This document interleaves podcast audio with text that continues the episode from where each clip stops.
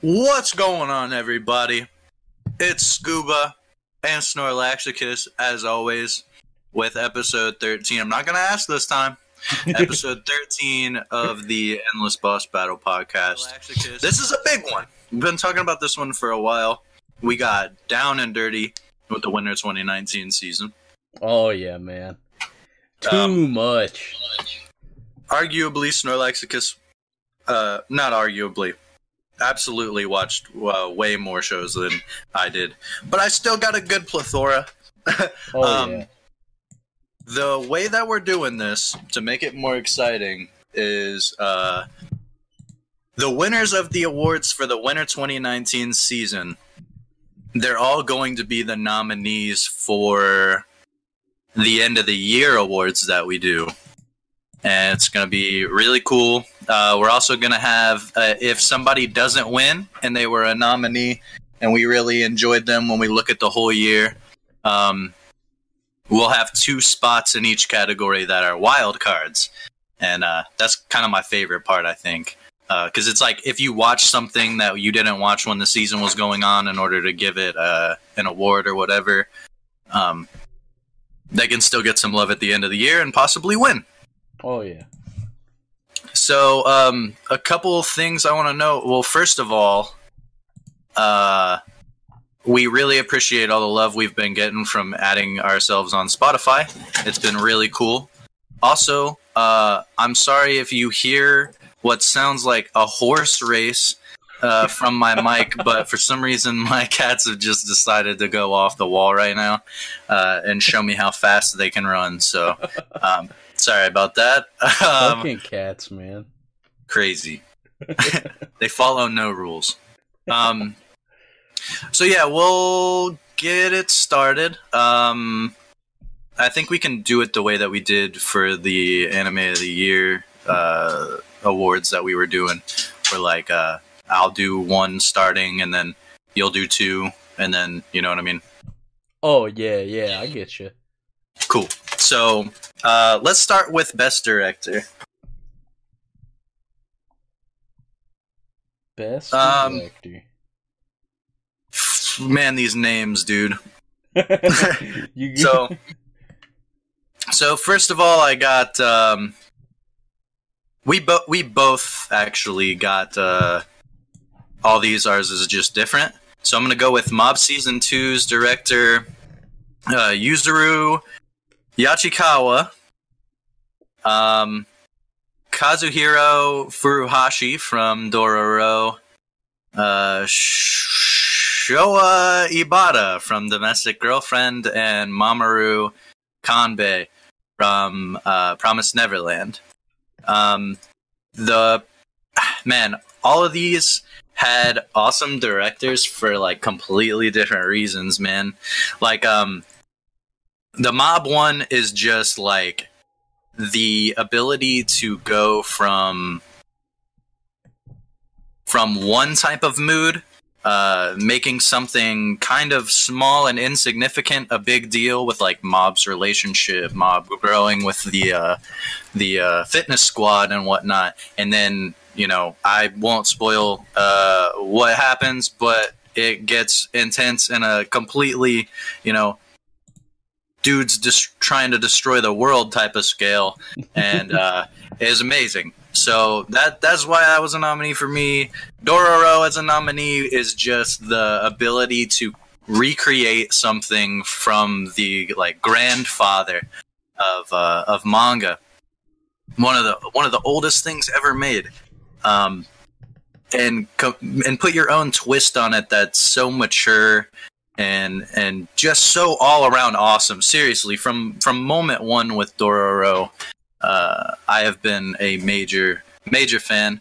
Um, but the the direction of everything, like the mood is is so chill. Uh, and with domestic girlfriend, okay, with domestic girlfriend, it's the ability to pull me in on something that is like so far from something I ever expected to enjoy. The premise we made fun of this uh, in the beginning of the season, saying we're not watching that shit. Uh, domestic girlfriend, uh, that sucks.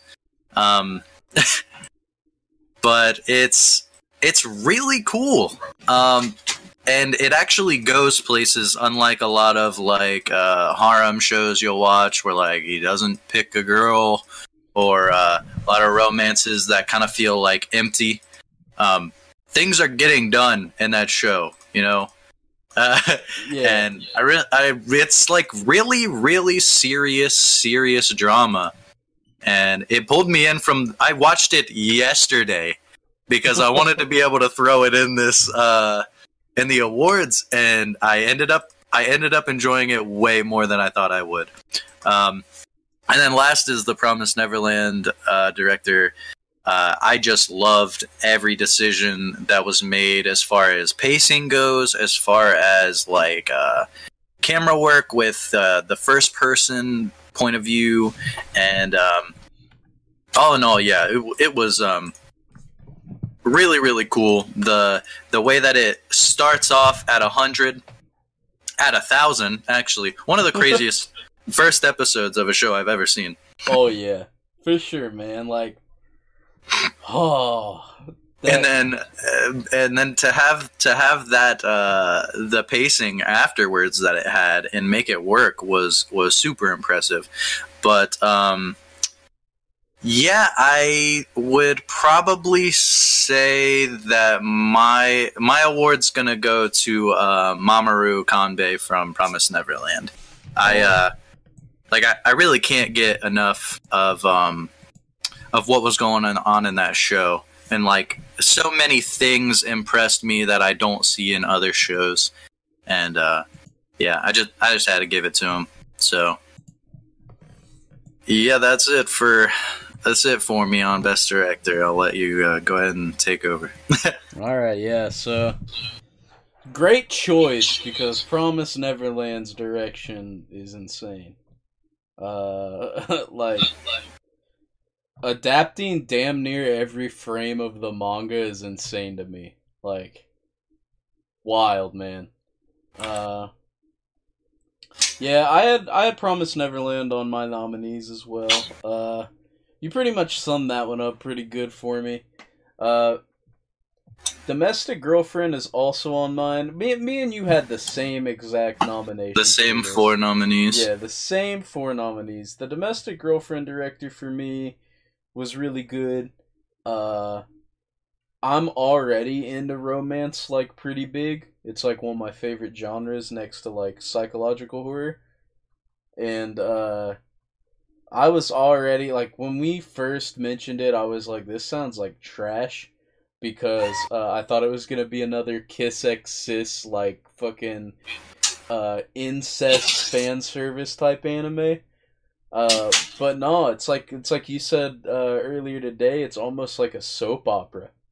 Yeah, it really brought me back to the serious moments. Uh, you know, like taking uh, taking soap operas, watching them with my mom after school, um, taking these dramatic moments of oh my god he kissed her and then oh my god uh, what's he gonna do about the situation? It was like uh, it really brought me back man.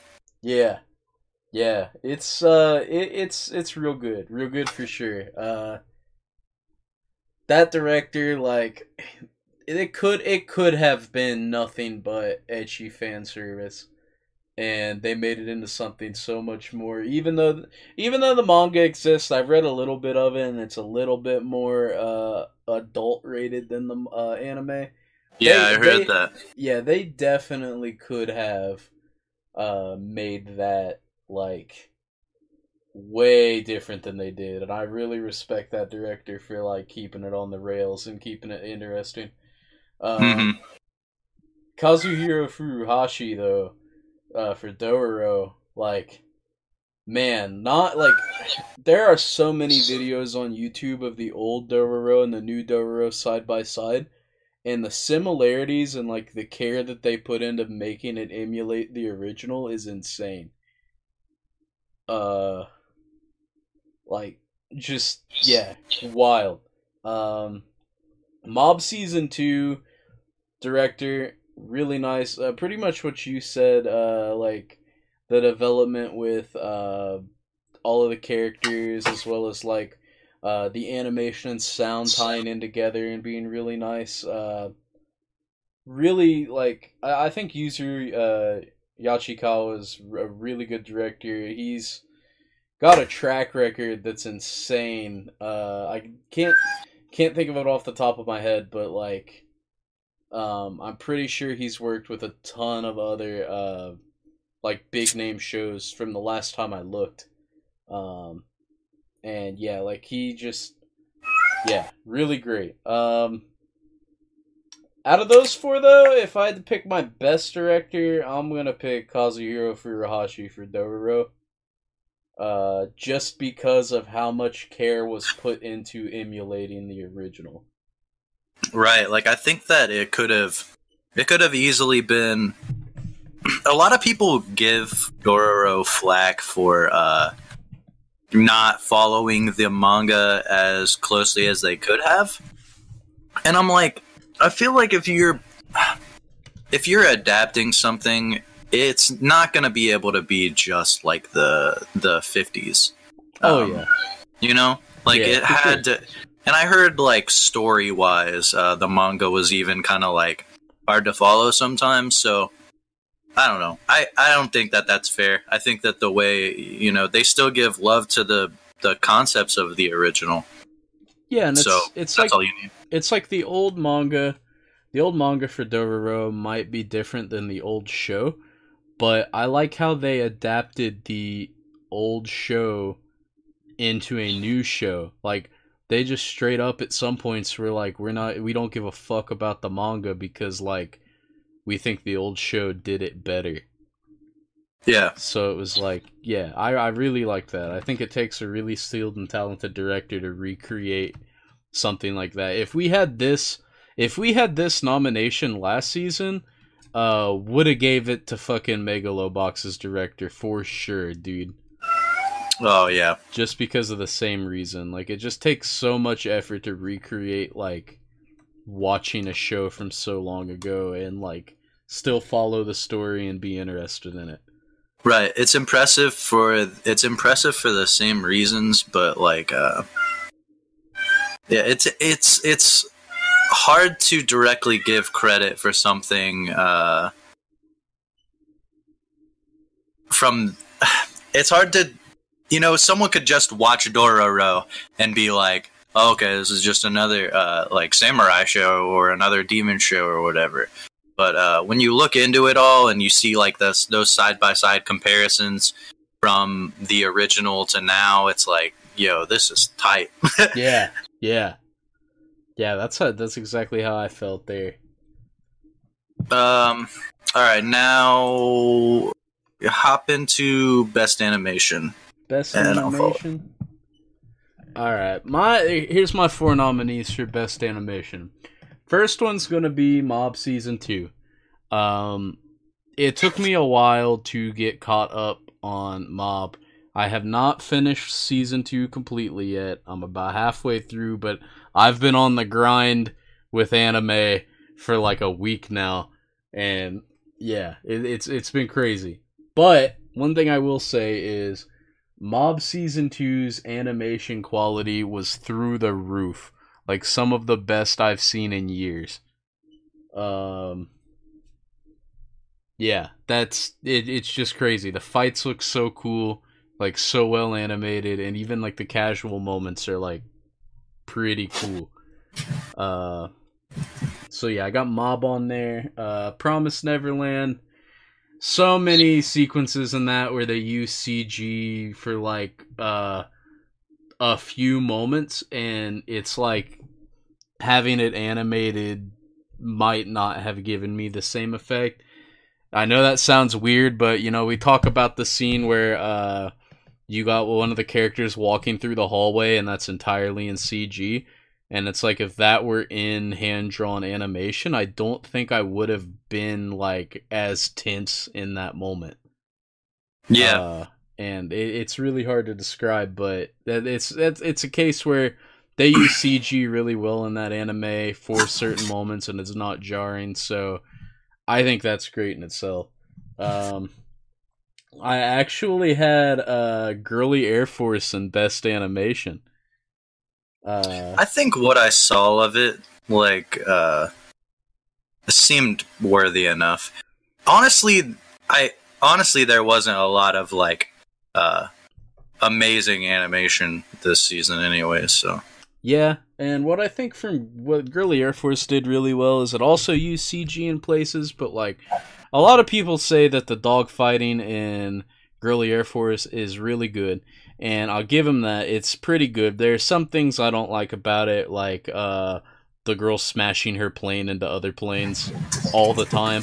But even if that is what she does, and I don't think it's like uh, a cool thing at all, the animation of that and like looking at like plane the planes blowing up uh frame by frame and like uh the aerial dog fighting you see the missiles going by you have tons of things on screen at a time uh to be able to do that and make it look aesthetically pleasing is really hard so i put Girly air force in uh best animation nomination uh as well holy shit that's a tongue twister uh last best animation nominee I got was for uh, Price of Smiles.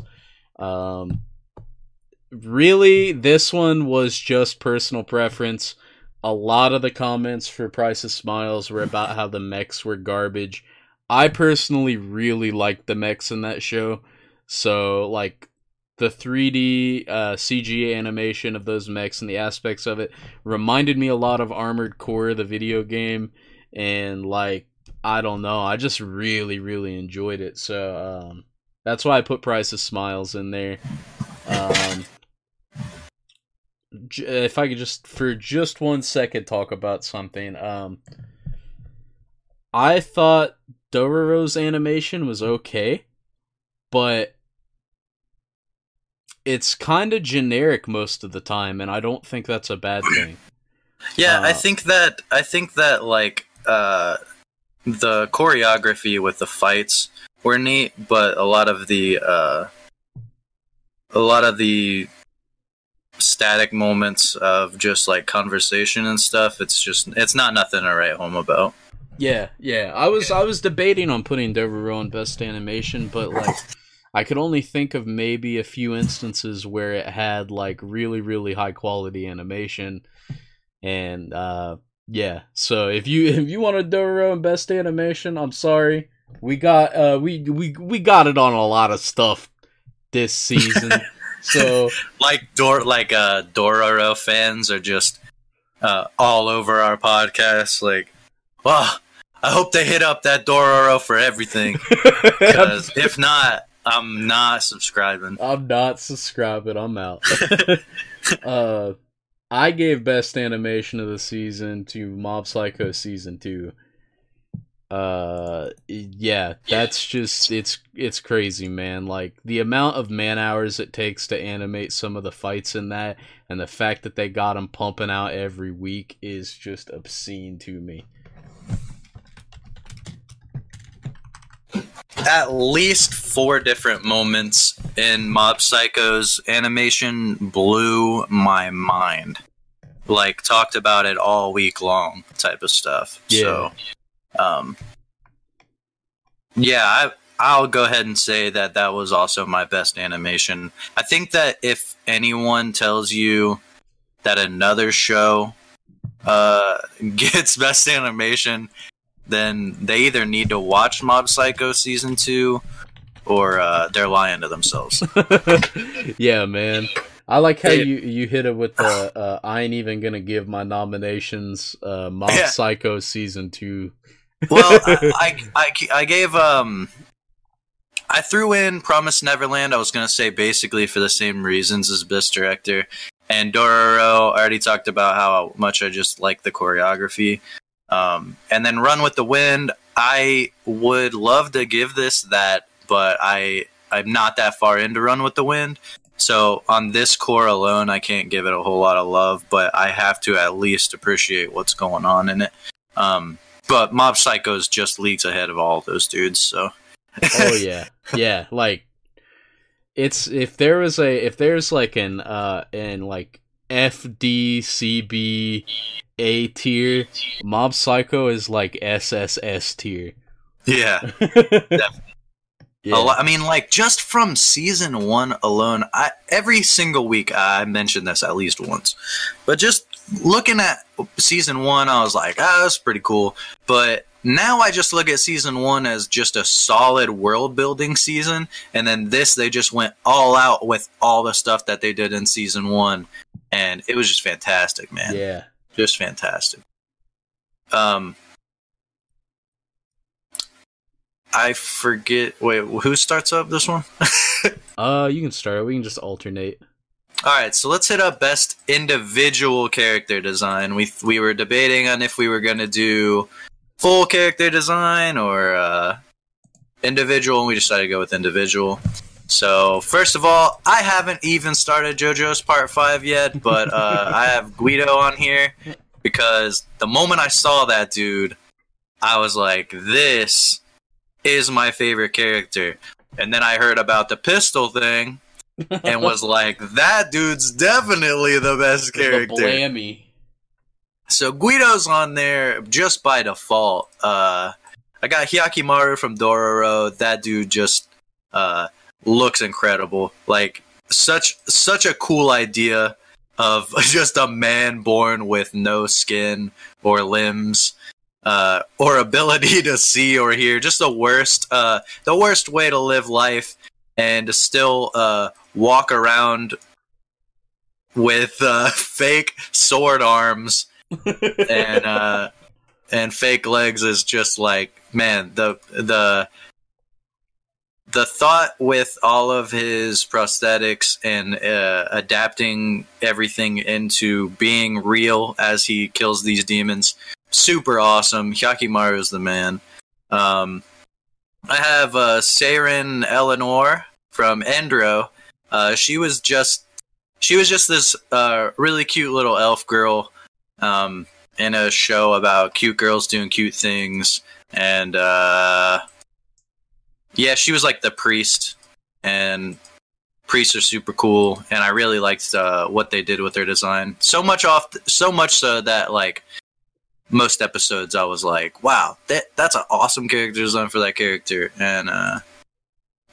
About it for that, and then uh, Teruki from Mob Psycho. That's just, Teru's my favorite character. And I really like how in season one that dude got his head uh, his head completely shaved off by Mob Psycho or by Mob, and uh, and then kind of owned this new look in the next season, and uh, I really dig his get up and um, what's happened with that dude and uh, and all that the tracksuit look. But um, the winner ended up being Hyakkimaru. I was I thought about Guido. He'll he might end up being he will probably end up being uh, one of the wild cards at the end of the year. But I gotta watch part five in order to give it to him. But Hyakkimaru, other than Guido, like that dude, uh, that dude is way too sweet, and I had Oh, to give him character design. Oh man, yeah. Hyakkimaru's dope, dude. the hair like uh i was watching a video that was talking about like hairstyles and where they came from and what they mean for individual characters and stuff and i guess yakimaru was one of the first dudes or was the first dude to ever have the wild hairstyle in uh in anime so Damn. that's kind of a neat little fact uh and this adaptation made him look even more cool so Yeah, uh, because I guess if you look back at like Astro Boy and stuff, their hair was always like either slicked back or like kind of like slicked up a bit.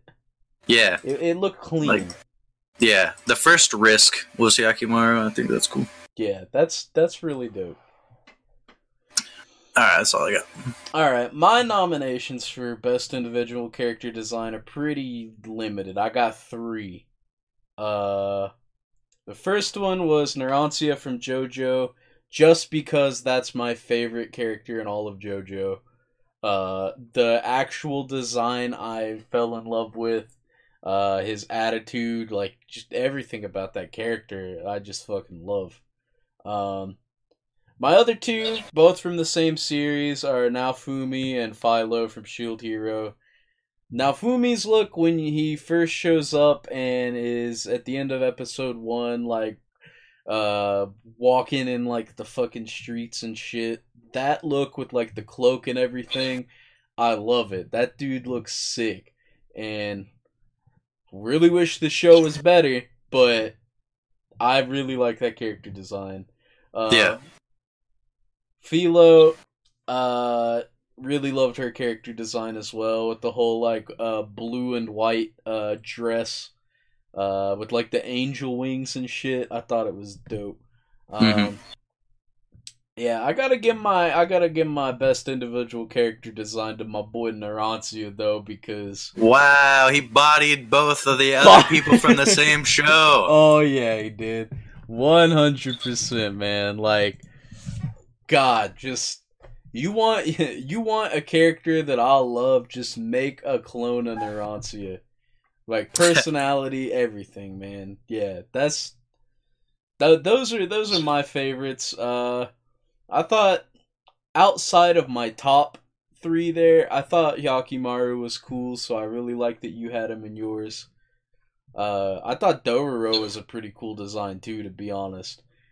Uh, man, there's so many characters in Dororo that have good designs, like the I fucking. know, man. The blind dude. Oh my god, that guy is like. Oh, I should have put him on the list, to be honest, nominees, because Uh, well, you had three nominees, so he could be on there. he could be on there. He ain't gonna win, right? he ain't gonna win. My boy is not gonna pull just uh, show up in the nominees out of nowhere and take down Narancia. Yeah, that ain't gonna happen. But he's definitely a contender for number two. Cool, cool.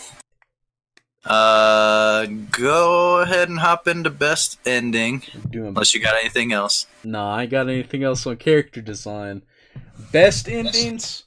Uh, Girly Air Force is one of the. I have four nominees. Girly Air Force is the first one. Uh, that ending was pretty dope. Uh, just you know the soundtrack and the direction, like the okay, the director, the soundtrack, and the ending of that show was really good.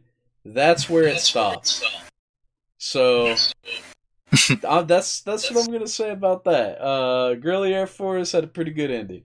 Uh, JoJo Part Five, you know I'm a fan of fucking old 2000s rap, and Yeah. when I heard Jodeci's "Freek'n You" as the end theme for JoJo, I wasn't even mad that it didn't get Gangsta's Paradise at that point because to me that song was equivalent enough.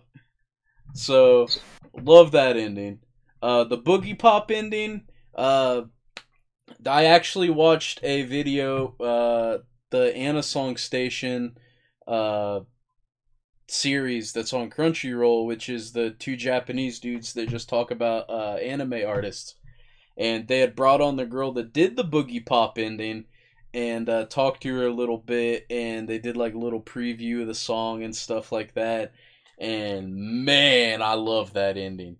Uh, show needs to, you know, come along and end so I can watch it all.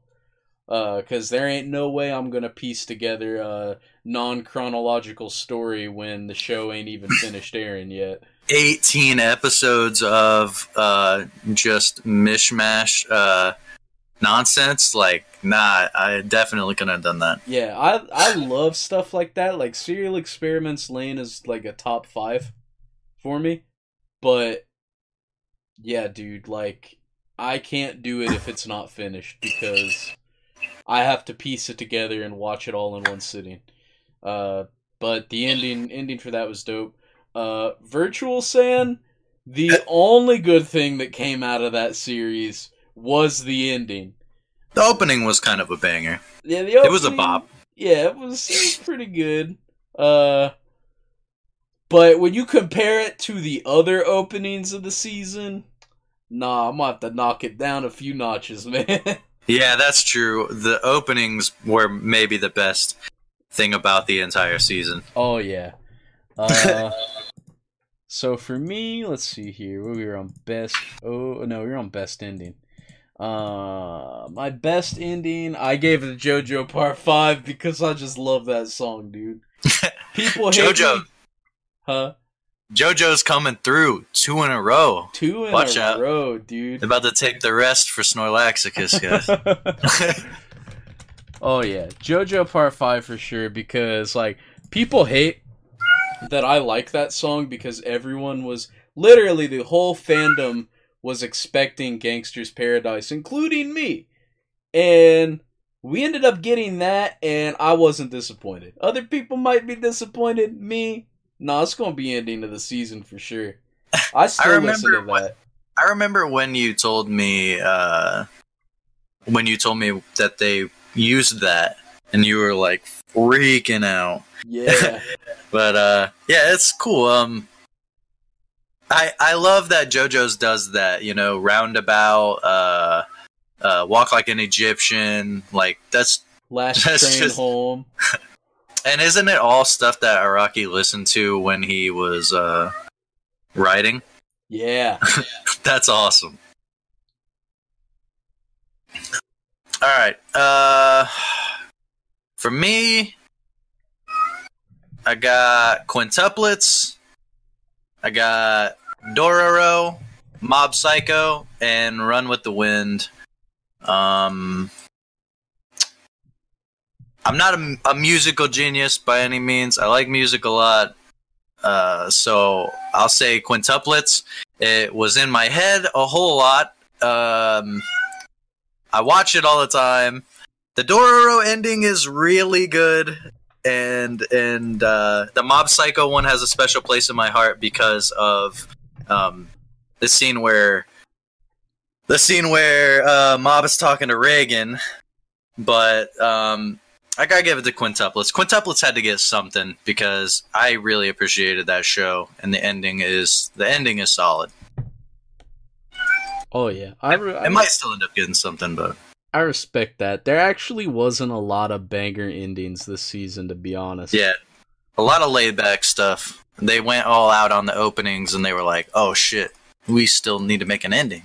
yeah. Uh, But yeah, I'll go quintuplets. Um, best opening. Now this is the one. Um, my nominees were Shield Hero. Might be the only good category I put Shield Hero in. Uh, gonna go ahead and pull that band-aid off right now for you guys. Um, Didn't like Shield Hero. no, You gave it a. Would you give it a six or a five? Uh, not a six. Oh I think I, man. I, I haven't I haven't rated it yet because I wait until it's over. But um, yeah, it's not looking good for Shield Hero. I hope he pulls through. Um, my roommate is a cat. That opening is a bop. Um, Promise Neverland's opening, of course. I gotta give some love to UVERworld after that absolute banger on the My Hero opening. And then Dororo's opening. Um, I gave it to Dororo. I don't think that I need to explain to you guys why Dororo got best opening. I think everybody had that blaring at one point, even if you weren't watching the show. Um, damn, that song is good, dude. if you haven't watched the Dororo opening, I remember when I was showing my friends that show. Uh, one of the first things that we talked about was that opening. They're like, "Yeah, man, the show's pretty good, but damn, that party is over." Shit. I was like, "I know, it's crazy." but Yeah, I love like even even beyond the music in the opening, like um, like all of the subtle hints of what's going on in the show, like uh, like him fighting his brother, and um, like even his brother having the the eye thing. I won't really like go too into that, but uh, all of these things are just subtly in the opening, and I really appreciate it. I thought the opening was sweet. It even pays homage to the uh, original which is neat. And um, yeah, gotta gotta take it. I I uh, we have this thing Last FM that if you listen to music, it logs all of the music, all of the songs that you listen to, and stuff like that. And uh, Yeah, I'm pretty sure that that Dororo opening's up there on most listened to tracks uh, Oh, for yeah. me. So The week that it came out, it was my top track, top album, and top artist of the entire week. For yeah, it was just wild. it was amazing. It's also the uh, I think they made the like Tokyo Ghoul openings or something like that. Yeah, which So is when- wild because those aren't that good for, in my opinion. I, I don't like those. Other people will really fuck with them, but uh, yeah, I wasn't a fan. But the uh, that door opening is something else, man. The music video is super weird though. Yeah. Um, yeah. Uh, all right, I'll let, I'll let you get into best supporting cast. Or wait, no, you still have to do opening. Yeah, I got Man, the order- man. The order of this is uh, really fucking me up. But go ahead. All good. Um, my best openings nominees: I had Dororo, uh, Promise Neverland, Shield Hero, uh, Kaguya, and Boogiepop. Uh, Boogiepop. I'll start at the bottom here. Boogiepop had a really good opening that I really liked. Um, it really set the tone for the show, and it was one of those ones that I uh, for the episodes that I did watch, I didn't skip the opening for. Actually, all of these are ones I didn't skip the opening for. I just let them play through. Uh, segueing that into Kaguya-san, uh, that opening, I just let play through also because, my God, I love the old, um, kind of like, ah, how do I put it? Like jazzy sounding stuff. oh yeah, love is war. Love is war. Yeah. That stuff I really fuck with, and I love that I had that in Kaguya. Um, Shield Heroes opening, also a banger. Man, like that. The opening got me hyped for the show, and like the show kind of disappointed me. So that Yeah. sucks. But if they did anything right, it's the opening for sure. Uh, Promise Neverland, that saxophone, man. Oh, Yes, the saxophone rules over all. every Uh, every single time I listen to that song, I want more of that saxophone. like, yeah, no, no lyrics, just the uh, right after the na na na na na na na na na. It's just all the characters running around with the saxophone blaring. Oh man, if you gave me an Yeah. extended edition of that song with that, I would listen to it on repeat. That'd be insane. And then uh Dororo, uh you said it pretty good. Was Fire, one of my top listened to tracks of the season. Uh I really really really loved it. But because of that, I feel like I might have burnt myself out on it a little bit. Oh man, wait, did it not win? Nah, with so many contenders, I gave it the Promise Neverland's opening. Wow. Yeah, man. Well, if Dororo had a fucking dope saxophone, Saxophone. though, yeah, yeah, that's true. it's definitely not. Both fire, uh, literally talking about fire openings, and uh, yeah, you got the got the We had dude to in split. Row like "Give me fire," and then you got the dude in Promise Neverland in the background just going "Fire." fire. yeah, I mean, yeah, they're both like definitely top notch. I think that uh, Promise Neverland's opening, unless every season decides to just spit out bangers, uh, Promise Neverland's opening will probably be in the wild card for me. I would imagine uh, at this state, you're probably thinking Dororo would be in yours. So Yeah, yeah, definitely, man. Those two, like Shield Hero, was really good. That it it was really hard for me to pick between Dororo, Promise Neverland, or Shield Hero. So I don't want to discredit Shield Hero that much because that opening's sick. yeah, Uh, but yeah, definitely gonna be in the wild cards for me, unless, like you said, unless there's just nonstop bangers the next season, rest of the year just nonstop dishing out opening after opening that's insanely good. Yeah, it's gonna be Dororo wild card for me. solid, solid. Uh, I don't know who does the next one. Uh, I think I do. Okay, All right. It. So best best supporting cast, I had three nominations. I had Price of Smiles, Mob Season Two, and Promise Neverland. Um, Promise Neverland, obviously, uh, if if you haven't watched, I'm not gonna spoil it for you, but there are so many kids in that show that come together to meet the end goal, and it's it's an ideal supporting cast in my opinion. Um, Mob season two is just filled with supporting cast. Uh, yeah, between yeah. the between the squad, uh, between the the fitness squad, uh, his psychic friends, Reigen, like crazy. yeah. Um, Price of Smiles. That show, the thing that made that show so good to me was the supporting cast. They made that show. And because it's a futuristic wartime era show that kind of feels like you're watching Game of Thrones where any character can die at any moment, you get super yes. attached to the supporting cast. And when some of them do die, you're just like, fuck, dude. Yeah. Uh, and I think it's it's because of that I gave Price of Smiles the best supporting cast. That's a really good award for something that uh, everyone trashed to receive.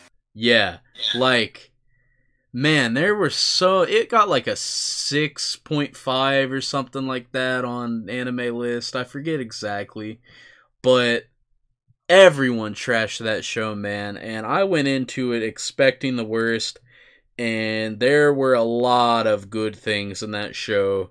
Um, I I won't talk about the bad because there were a lot of bad things too, but the good things were the supporting cast was dope. Um, the writing was pretty good, and I liked the mix. So. Uh, I would say that, like, even though, because uh, you you compared it a lot to Darling in the Franxx, and if I had to give, like, we didn't end up do we didn't end up deciding to do seasonal awards until now, but um, I feel like Darling in the Franxx would have hands down gotten best supporting cast. Oh yeah. Because that that shit was just crazy, man. Like uh, I loved every single character and what was going on with them, and uh, yeah, if it's if it's anything like that, I haven't watched any of Price of Smiles, but if it's anything like that, I'm not surprised they got the award.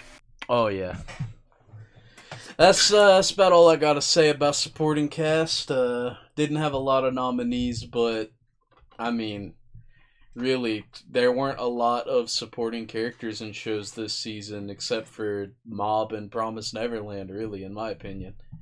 Yeah. I'd say jojo's uh yeah i could have put jojo okay. in there. There's a lot of supporting characters yeah. in there. Fuck. All right my uh supporting cast nominees i'm going uh love is war. Wow. The uh the addition of the guy i can't remember his name. He's the one dude i can't remember. Um, the addition of the dude made the story uh, so much fun man. And the fact that uh, you're not even just following the four students.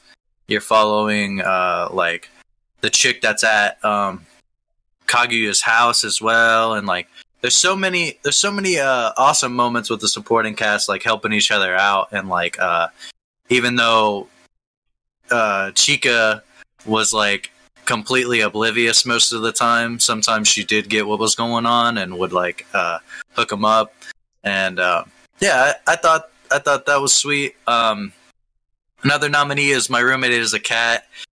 That's uh, this one's kind of weird because I originally.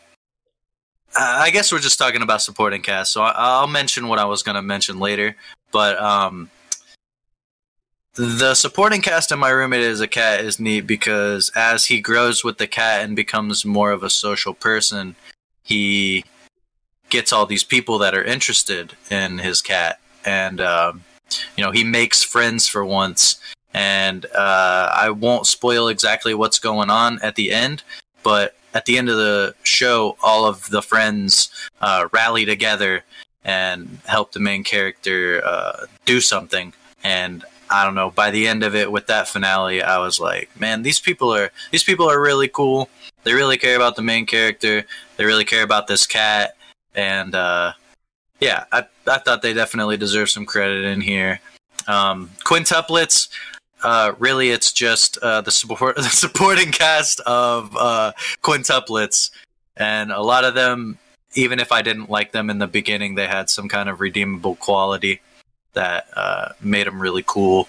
Even though I I have a a significant favorite, um, they all had their cool moments. And then Mob Psycho, uh, not much else to say other than what you said. Like uh, that Mob has. Uh, if Mob didn't have the people around him that he does, then he would be doomed. And um, those dudes can't get more.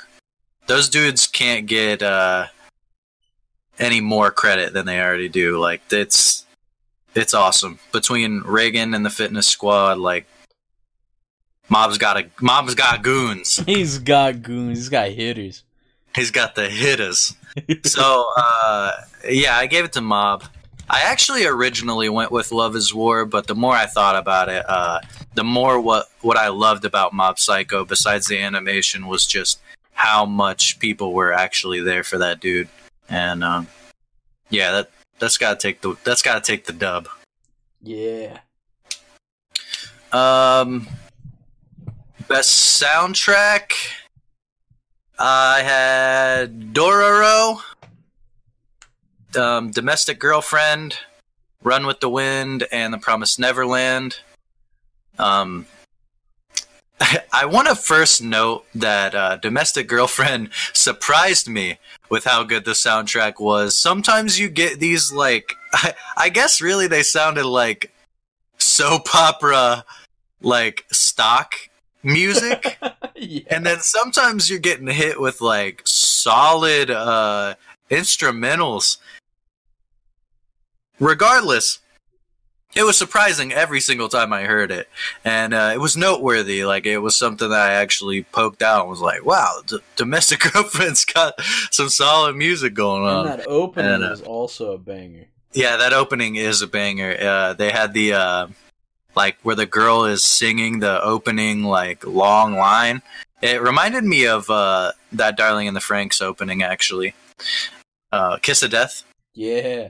The, the Yeah. winner of best opening, I think, for me last The season. whole year, yeah, the whole year. Oh yeah, the whole year. Yeah, Yeah, yeah. crazy. Uh, I ended up giving it to the Promised Neverland because they really knew how to get you in the uh, creepy mood, and um, yeah, every everything was uh, was especially spooky with the soundtrack going on in that. That's all I really gotta say. Uh, and the opening, of course, and the ending, of course. But uh, yeah, they had like super super eerie jams going on. Um.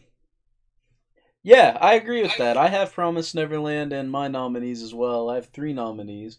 Uh, pretty much what you said about Promised Neverland. Um, it's pretty good. Sorry, four nominees. I was looking at the wrong one.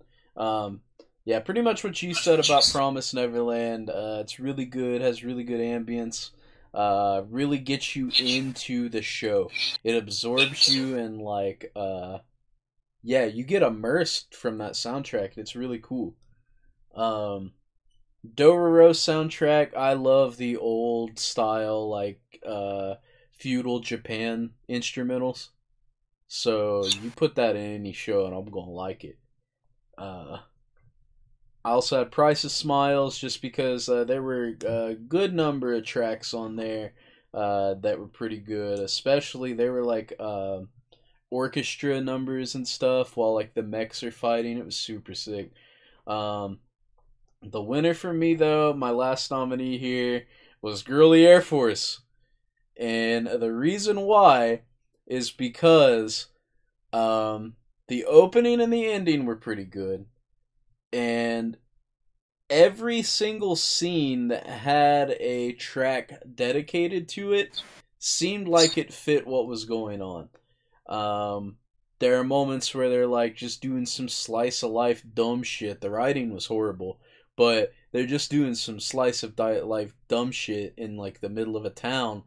But the track backing it is just so fitting for what they're doing that it was just phenomenal. Um, uh let's see here.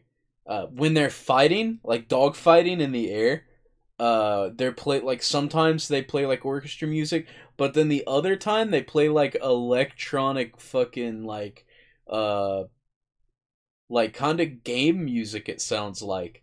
And it just oh super fits the theme. I love it.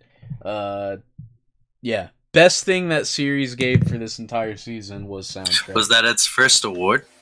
Uh i so. believe i believe so. Yeah it was nominated for best ending but uh yeah. Uh was not that good in anything other than soundtrack so. Uh yeah. That's that's all i gotta say about that. If you watch girly air force for anything watch it for the soundtrack. Just don't expect to stay for anything else. Cool. Uh, I think you're up for biggest disappointment. oh yeah here we go this is my favorite category i get to talk about all of the bad shit i watched this season Yeah, now from I think actually from here on out is the really serious stuff. So yeah um, we're hitting main event status now. Uh, biggest disappointment. I only had three nominees. I'll have more when we get to fucking worst anime later, because I just had a lot I had to sift through for that. But biggest disappointment. My three nominees were uh, Boogiepop, Shield Hero, and Price of Smiles. Now, the reason why I didn't like Boogiepop and I thought it was a disappointment was because I had came into it completely blind. Um, I had never seen the original, didn't know what it was about, watched the preview for it, thought this looks really cool, and then watched two or three episodes and have no fucking idea what's going on and can't follow the story.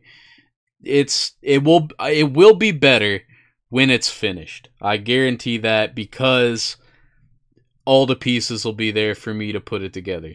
But when I was expecting the psychological thriller that I could watch every single week and be like immersed in, and I got like Yeah. a puzzle piece, like a, a puzzle set I have to put together, and I can't until it's all out. Super disappointed in that. Uh, Shield Hero is on there because I initially was like, this show's fucking garbage. And then Scuba was like, you need to watch it because the first episode's crazy. And I started watching it and I liked it. I really liked it.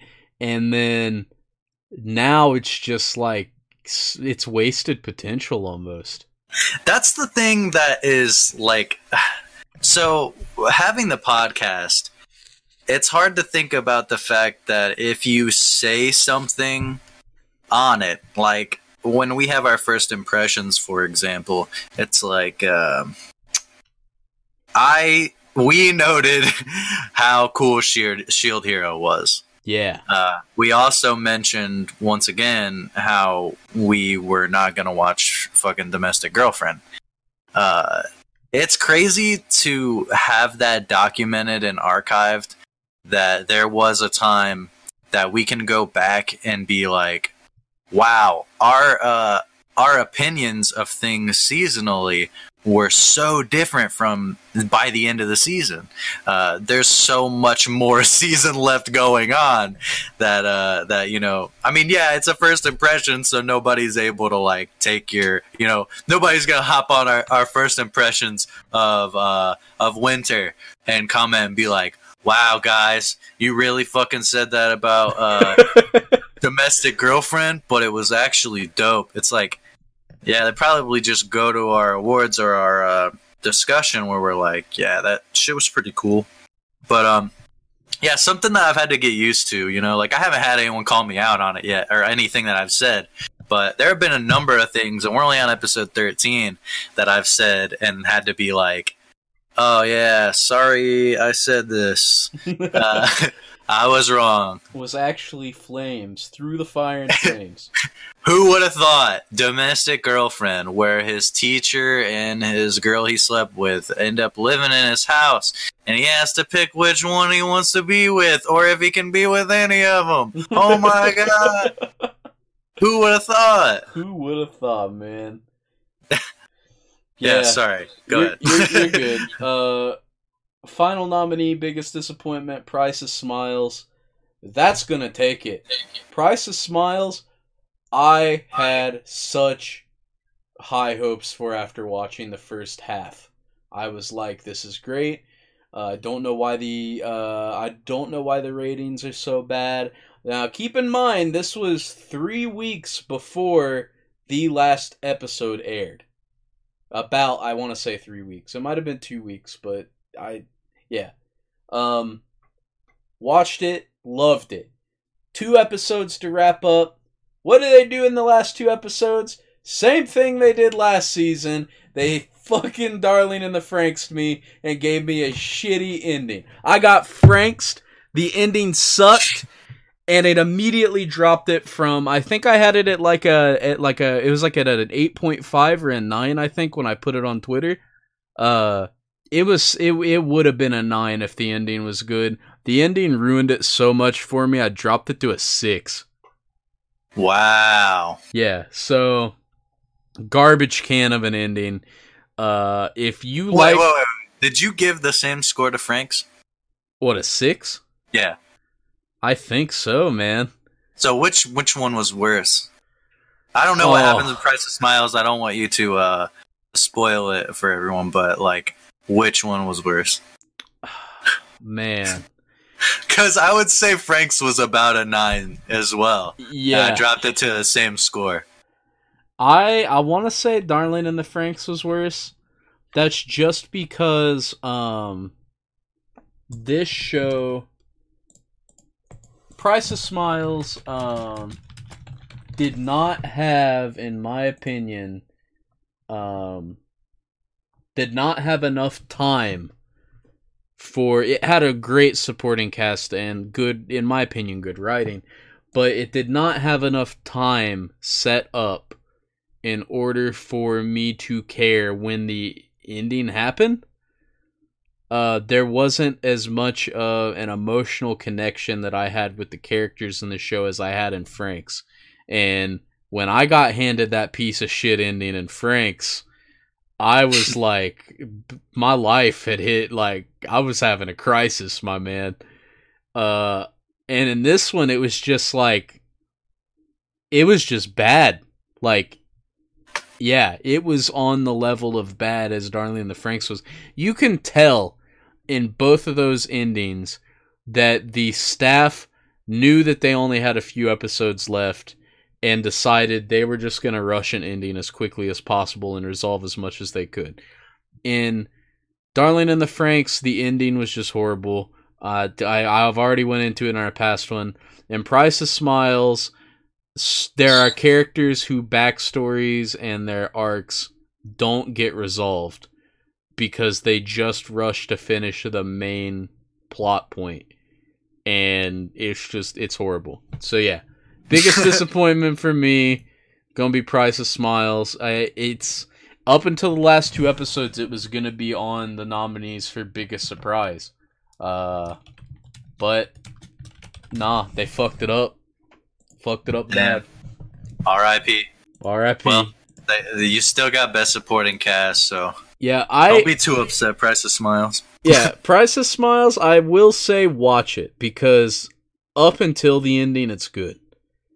But yeah, like yeah, that's that's all I gotta say about it. hey, uh, check um check the Discord while I run through mine. Uh, there's a couple of things all right. uh, I sent you. Okay. Um, biggest disappointment. Let's go through the nominees. I got. Uh, I'm on yours. Let's go back up. Biggest disappointment. I have uh, Hinomaru Hinomaru Zumo. It's the sumo wrestling show. Uh, okay, so I have to give this show credit, uh, kind of the same way that that you did. The supporting cast was cool. There was a character I really enjoyed. Um, but the thing is, with sumo wrestling, I I love the fact that I was taught so much about the sport that I, you know I don't see anything about sumo wrestling. Uh, you don't really look into it in the West unless you're looking into it. Um, but I, I learned a lot about sumo wrestling, and that's kind of all. Like the whole thing with the character, the main character, is that he is too small to be a professional technically, and um, he's still trying to make it. And the only way he can make it is if he wins uh, the sumo wrestling tournament of all the schools getting together. So he joins up with this school that only has one member. He convinces other people to join, and that's pretty much the show. But the thing is, with a sumo wrestling match, those matches are like in real life a couple of seconds. Yeah.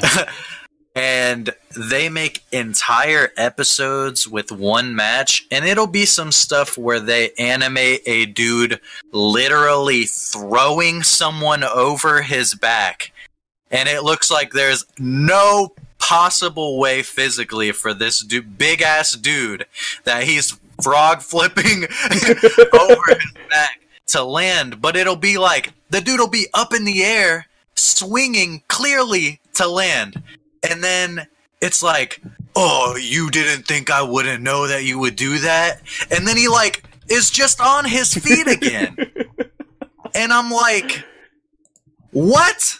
I was I was super hyped for this to be like some cli- there's like at least 10 different climactic moments that you feel like this is it and it's not. And I understand, like, I know it's a show about sumo wrestling. You have to make it seem more exciting than uh, a couple four second matches. but damn. Don't make it fucking Dragon Ball Z level crazy shit happening. With a foot like Dragon like Dragon Ball, okay, I guess you have all the time in the world. But sumo like nah man it just wasn't it was really cool in the first 12 episodes and then when i was like oh this is 24 episodes of this i was like man the characters are cool but i can only deal so much with this concept like i think there might be a reason that there isn't a sumo wrestling anime out there and uh yeah i i went on too big of a rant for that. Uh another one is is endro. I oh man I didn't even know about this one.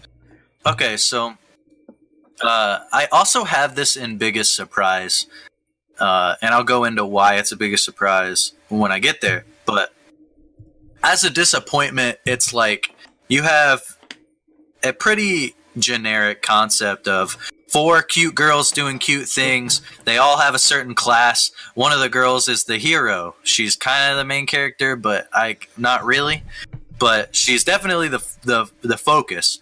Um, but she goes around with these four girls, and then it turns out that their teacher is this demon lord that is supposed to get slain by the hero every uh, every time uh, when they get there, uh, and then time rewinds, and then they do it all over again. So the demon lord has technically been killed like 998 times, and this is the 999th time, and yeah, it's really generic. But once I hit like episode three, I was like, okay, I really, really like these characters. Um, they were kind of just on that doing cute things thing, but they also had some really good stories developing. And um, yeah, the disappointment for me was the show. The show takes this certain turn, and I want to say starts to so I, I, forgot to note that the demon lord is that is the teacher but she's also like a loli? Yeah so she's not she doesn't look like a demon lord she just looks like a little girl. And then uh i don't know they kind of they kind of heavy sexualized the all the little they're all just little girls. And uh they took like really weird turns with the show and i was like yo uh, I don't think that I don't think that you needed to do all of this. And uh, yeah, it's going to be in the nominees for biggest disappointment.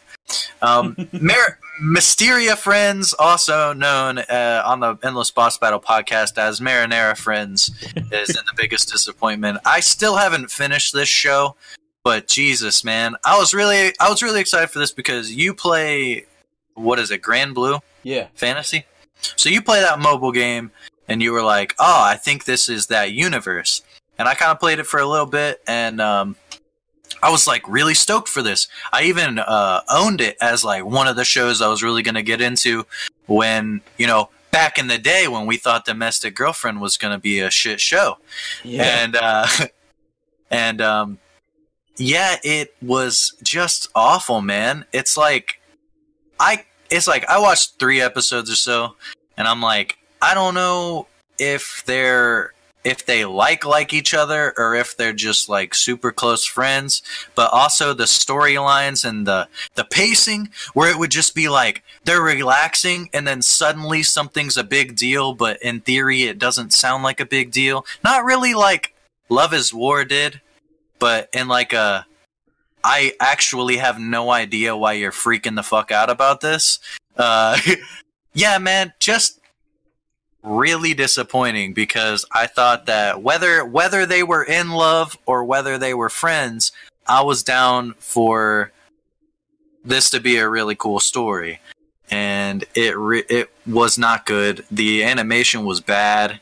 If we had worst animation, uh yeah, nah, I think vir- I think Virtual-san would lose. would, would, would win or would win, oh, I guess. yeah, man. But uh but yeah, and then uh, last is Shield Hero. I uh holy shit, dude.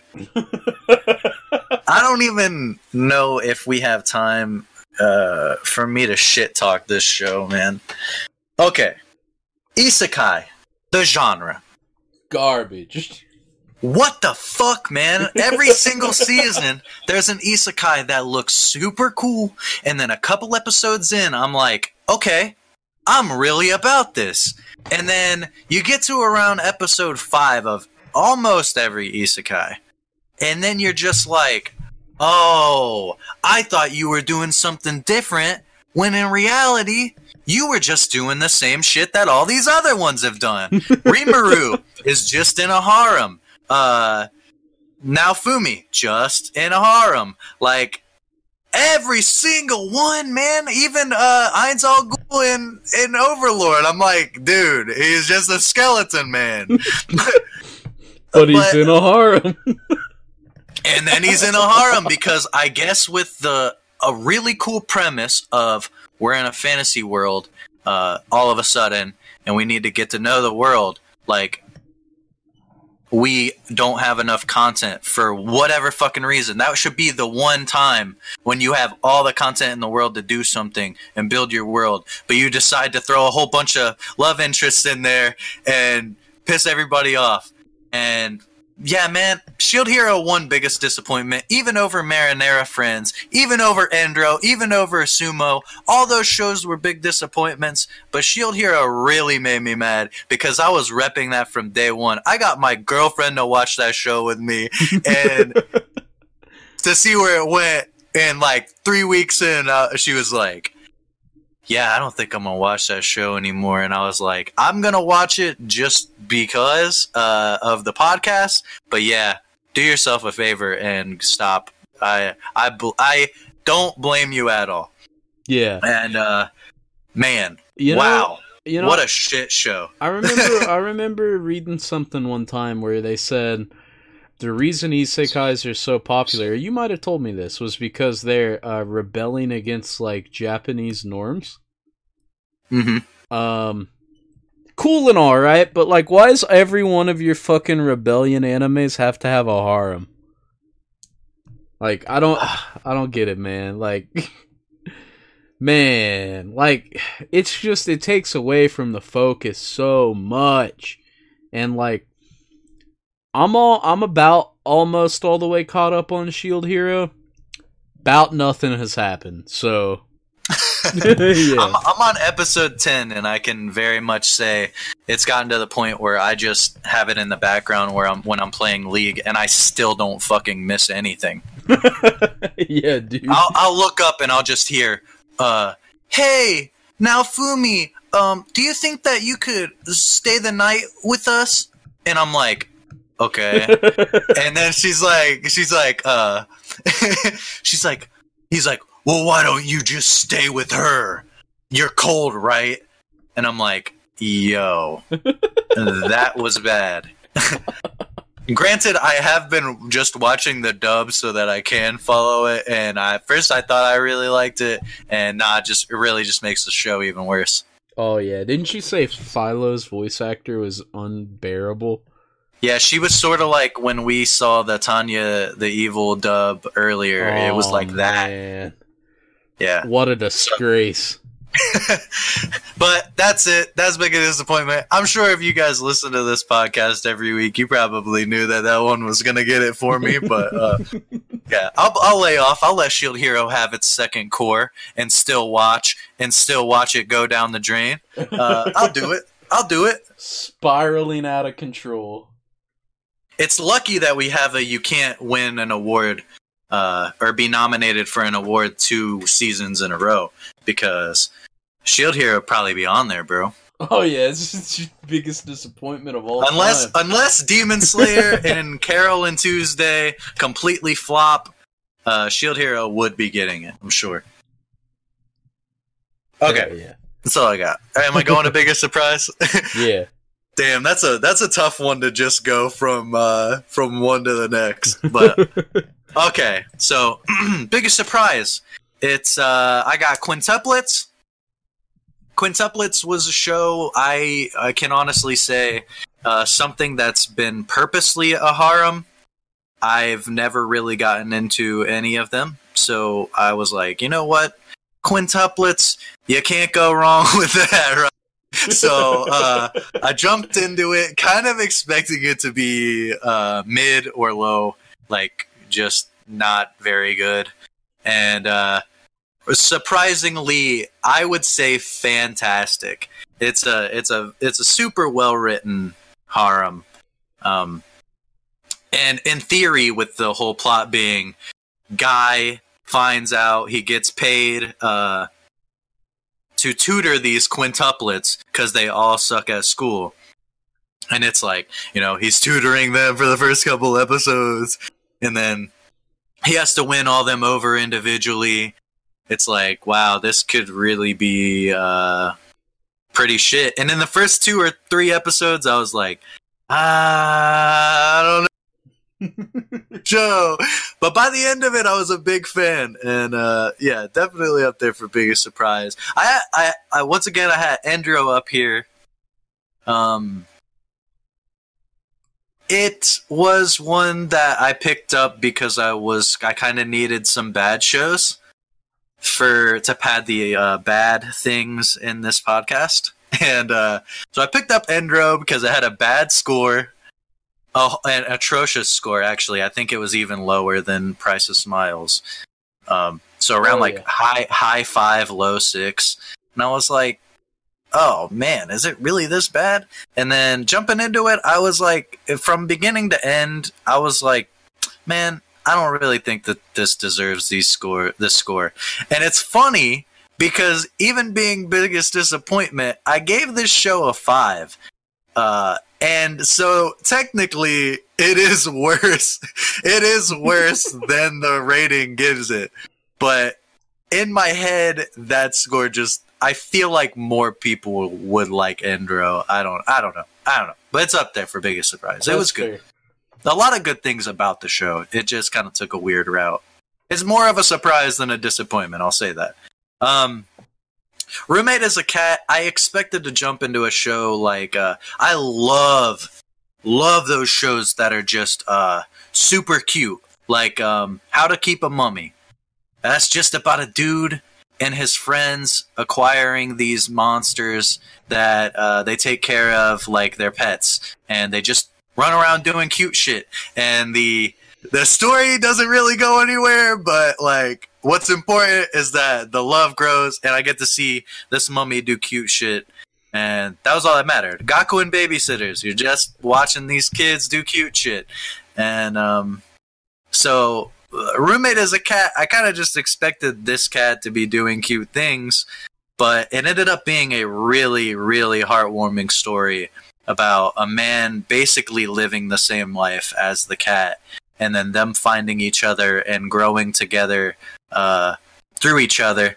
And um, yeah, it it was already something that I expected to enjoy a lot, but it surprised me in that I by the finale I actually cried and thought that it was like a super just a super good show in general, even if you're not a cat person. Didn't you? Uh, um, didn't you get your cats because you were like, man, that show? no, I just it was uh, convenient, and one of the cats ended up looking like the cat on the show. But yeah, it definitely made me more excited about cats. So sort of. Um, and then last is domestic girlfriend. I kind of covered this already. We said this show was going to be uh, shit we said the premise was bad. We said the everything about it didn't sound good, even the name. and, and, then, by uh, God, did it come out of nowhere? oh yeah. So the the funny thing was, I started watching quintuplets as you started watching Domestic Girlfriend, and we both came to work and we're like, "Hey, man, uh, I started watching this show, and I know we goofed around about these shows, but they're pretty good." and um, we were like, "Oh, that's sweet. I'll end up having to watch it." And then, yeah, I watched all of Domestic Girlfriend last night. I went into it with better expectations because you said you enjoyed it, and then Gigic got uh, read the whole manga in one day, I think and um, like everyone on my Twitter said that it was a really awesome show. So uh, I went into it with like high expectations, but I was also like, man, I feel like this could definitely be the type of show that I watch and I just kind of keep quiet about it. Like I don't openly say, guys, what the fuck's your problem? Domestic girlfriend is shit. But it it was really it was good. It it was surprisingly good, and I actually would I say that it wins the award because of how our opinion started with it. Like oh, I would say, roommate as a cat would win, but I I kind of thought that show was gonna be good. So domestic girlfriend just completely did a 180. Ended up being one of my favorite shows of the season, and uh, yeah, solid. Just just an awesome show. Oh yeah. I I shame I I shamelessly enjoyed Domestic Girlfriend. I'll uh I'll, I'll just go ahead and say that was my biggest surprise as well. Honestly, that was the one that won it for me too. And I'll go over ah. my I'll go over my other nominees for biggest surprise here, but uh yeah, like you put it, it the amount that we trashed that show and just we got folded. We got yeah. demolished. Like they were like, "Oh, you gonna talk shit about our show, huh?" And then just made something that was great, like nine out of ten for me. Yeah, I gave it an eight. I think. Yeah. Yeah, just uh, I I would say up to date. That's probably the one thing that I'm most uh, most ashamed about trashing in the beginning. Mo- the most uh, ashamed I am about being wrong about something. Oh man, mine my most ashamed one is my not my first nominee for biggest surprise, which was Girly Air Force, because I demolished oh, that show. You hit that on another level. Yeah. Uh. I was like, nah, this show is gonna be garbage. Worst anime of the season by far. And then I come to work after watching it and was like, yeah, it's a six out of ten. I, well, I mean, if you look, it was like way down on the list, had a bad score. The poster looked stupid as fuck. yeah. Uh, looked like it had bad animation. Um, the whole gr- the name the girly Air Force is a worse name than domestic girlfriend. Oh, by far. By far. So, yeah, but that's fair because you actually said uh, that show can burn in hell. I'm not watching that stupid shit. Yeah, man. Yeah, uh yeah, that that that that one was that one was wild for me, man. I didn't know how to feel after finishing that. Uh The other nominee I had was uh, Dororo, and that's because I remember um, me and you were going through seasonal anime before first impressions so that we could get a good first impression video going. And yeah. we looked at uh, Shield Hero and Promise Neverland, and we kind of glanced at Dororo and we're like, oh, that looks okay. Um, and then, like a week or two later, before we did our first impression, I think it was like right before we did it, um, we were in the office looking up stuff and I was like, "Hey, go back to that Dororo real quick. I want to see if they got a synopsis yet." And you opened it, and we read the synopsis, and was just like, "Holy shit, man! This sounds." Well, we saw demons. Huh? We saw demons, and we were like, "Uh oh." Yeah, yeah. So it was like uh we it went from us barely glancing over it to being like an obscenely good show. So that was a big surprise to me. Uh, but yeah, Domestic Girlfriend got to win it because I thought that show was not going to be good, and it was like really good. Like, uh, Girly Air Force would have won it if it was like an eight out of ten or something, but Domestic Girlfriend was down there with Girly Air Force, not as low, right? but in terms of first impressions was down there like I didn't think it was going to be good at all and was just phenomenal. So yeah. That's uh that's all I got for my biggest surprise. Uh we can go ahead and go on to best girl now. Ooh, we're at best girl. Best girl. Actually, let's do let's do best voice actor and then hit up best girl, best boy, and then worst anime and best anime. All right, we can do that. Yeah. Um. All right. Best voice acting performance for me.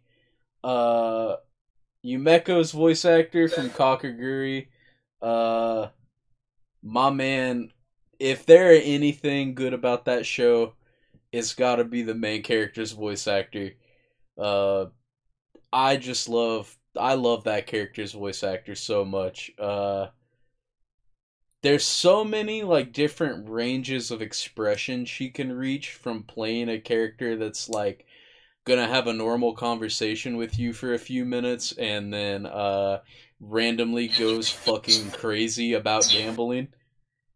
Uh yeah, I really really like that voice actor. Um Serizawa Yu from Ueno-san uh she i'm pretty sure it's she uh i didn't look at her picture too much but she voices the guy from ueno-san so when i was telling you like uh in the first minute of ueno-san when she's like when the main character is like hey drink my pee and the dude is like fuck no i'm not gonna do that uh that is the voice of the dude so that character, uh, his reactions and how like calm a demeanor he has, um, and her like voice acting that is really good. Plus, I didn't even know it was a girl voice acting a male character until I looked it up. So that's also a plus because I had no idea it was a girl. And if you can be a voice actor, it's like Tommy from uh, Rugrats if you can be a voice actor and play a boy character as a girl or a girl character as a boy, you're a really good voice actor in my opinion. Yeah, definitely. Um I had uh, Sasaki Matsumi from Dororo, which was uh, Biwamaru. He's the blind swordsman. Uh, that dude really got into the role of playing a blind swordsman and playing like an older guy. Uh, you can tell like his voice is more hoarse and like kind of gravelly when he talks and uh just phenomenal job there. Um my favorite voice acting performance though uh i gave it to uh hidaka rina who played Filo from shield hero on the japanese uh on the japanese uh on the rolls i guess i'll just say rolls um or i could say subbed. We've been saying subbed the whole time. So yeah, in the subbed version of Shield Hero, Filo's voice actress is really really funny because um, the character itself is a kind of childish character, but there's so many it's almost like a dude from um from uh Zombieland. Like there are so many moments where she will just say something in a super hilarious way that I would not expect her character to talk as like when she's transformed into the bird. She'll just say something in such a hilarious way and such a like cool demeanor that um I really enjoy it and uh because of that because I really like that character in the show. If there's anything in that show that is redeeming to me, it's her as a character. Uh even though the English dub is pretty bad. Um yeah, I have to give it to her for sure. Nice, nice. Was my personal favorite. That's the that's the problem is um since I've been watching the dubbed in the background, I started watching like when that character was introduced. So I don't even know uh what's going on in the Japanese. Oh yeah. Yeah. Yeah, it's it's it's it's the same about the same as Zombieland Saga where it's like uh she'll say some things in like uh English a few times and it sounds really funny and cute, but then like she'll also like have her own dialogue that's like fucking hilarious when she's in her bird form. Yeah. All right, what you got for voice actor? All right. So, um, my nominees I have uh, Takahiro Sakurai, uh, voiced Reigen from Mob Psycho. Um, that guy has so many ridiculous moments where he is like naming an attack or uh, just acting acting ridiculous. And he bounces between being a serious dude to a goofy dude to an emotional dude. Um, really really well. Uh, if that voice the, the thing is with Reigen if that voice actor was done poorly the show would be a completely different show Yeah. um, next up, I have uh, Dororo's voice actor, Rio Suzuki. I guess she is just a young, just a young girl that has hardly voice acted anything. Oh wow. And um, man, she she crushes it, man. Like um, there's so there's so many uh, awesome moments. Like when she like when she's calling Hyakkimaru bro, and just I don't know, man. It's uh it's so it's so adorable. yeah. And then when when you find out, I'm gonna go ahead and say it. Uh, when you find out that Dororo's a girl, and it completely changes the whole perspective, but still done very well. Like, uh, yeah, it was super good. Um, I also have Chika Fujiwara from Love Is War, uh, Kohara, which this is so crazy. But in my best girl nominees, I have Chika and I also have um oh where is it? I also have Oh, I wrote down Hina Tachibana, but I meant to put uh, Miyu, which is the literature teacher and Domestic Girlfriend. They're voiced by the same person Damn. and completely different vibes from both of them.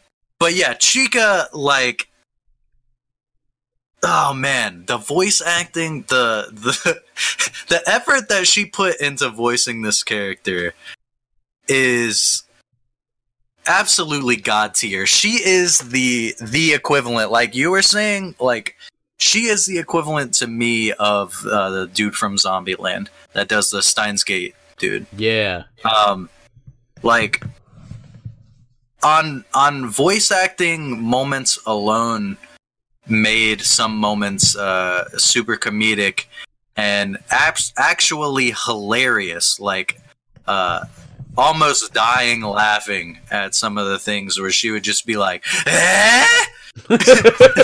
yeah, stuff man. like that. It's just like incredibly goofy. Um, and then last nominee is uh, Haruka Yamazaki, which voiced the cat Haru from Roommate is a Cat.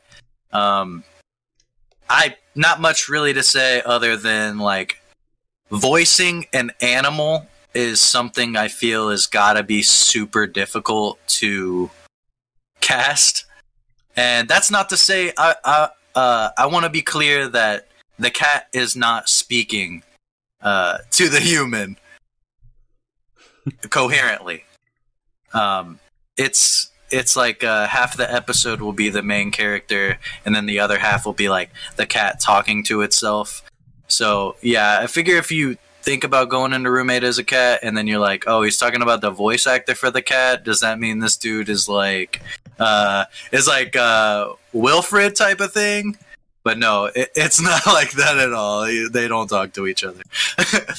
but um, yeah, I just think that that's that's got to be something super hard. Like where we have an animal that's a big part of the cast, and who the fuck is gonna voice this cat? You know, um, so that's really impressive. But I mean, but Chika Fujiwara is gonna take the award because damn, that really honestly, I would put her uh, her voice acting above the dude from Zombieland. Wow. I know people say that that dude like single handedly took the show in Zombieland, but in my opinion, uh, she stole the show for Love Is War. Like the just every time she spoke, it was amazing. Damn. I just think about this this volleyball episode that just completely changed things for me. I was like, not changed things because I had the same opinion from like week one, but I I just I died laughing at that whole scene. um, yeah, so that's that's my best voice actor performance. Uh, are we going to bet or where? What is it? Best girl. Yeah, best girl. Okay, I guess it's probably a bad transition, but uh, Chika, if you follow me on social media, uh, Chika is best girl. Um, almost number one waifu over Ichigo from Darling in the Franxx. Damn. Um, almost. I think if we get another season, it might be possible. But I, I love that character. The uh, the other nominees though were really really good too. I have uh, Miku from Quintuplets. I was Team Miku from the beginning. Um, I thought the whole thing with her being like really into history was cool. Um, the headphones was dope. She was she was really unique in that she was like quiet and always liked the main character from the beginning. Um, so yeah, she was like the first person that he won over, and I was like, oh, she's pretty cool. Uh, also, the elf girl I said earlier from Endro, uh, Seilun, she was really cool. Uh, she kind of had that generic thing going the whole thing where, where the whole show where she was like, uh, man, everybody's boobs are big and my boobs are really small. and, uh, and she, she, uh, she was the priest of the party and, um, she had this whole thing where like, she like, I don't know, she, she had a, she had a cool personality. Um, read a lot of books, had a messy room, was kind of just that character that's uh that's got a lot of open flaws, but she kind of owns them. And I thought that was cool. And then uh Miu from Domestic Girlfriend. Man, there was just one scene that really got me in that whole show, and I made her the best character in the whole show, even though she wasn't like a love interest. But she was a literature teacher. She had this moment where uh, they were writing to each the main character and her were writing to each other in the library and uh, there was a lot of smiles a lot of uh, pink cheek um, moments and it was really cute and i like the character a lot she was always just really excited to see other people join in the literature club and uh, yeah but chika let's be real chika is uh, just like best voice acting performance. Come on now, that's a ten out of ten woman rate. ten out Uh, of ten. I woman. I never fall for the airhead, but Chika, man, Chika made that made that trope uh, super likable for me just in this show. Uh, it sweet. Definitely takes best girl. I'll stop uh, back to back. Um, drooling over Chika and let you have your. I I gotta, You gotta chill on the Chika train. I gotta chill. uh, for best girl, my nominees were uh, obviously Filo from Shield Hero. Uh, I had Kaguya from Kaguya-sama. Uh, yeah, I I really liked Kaguya, and it was like uh, the whole like uh best girl argument that was happening on Twitter and Reddit between her and Chika.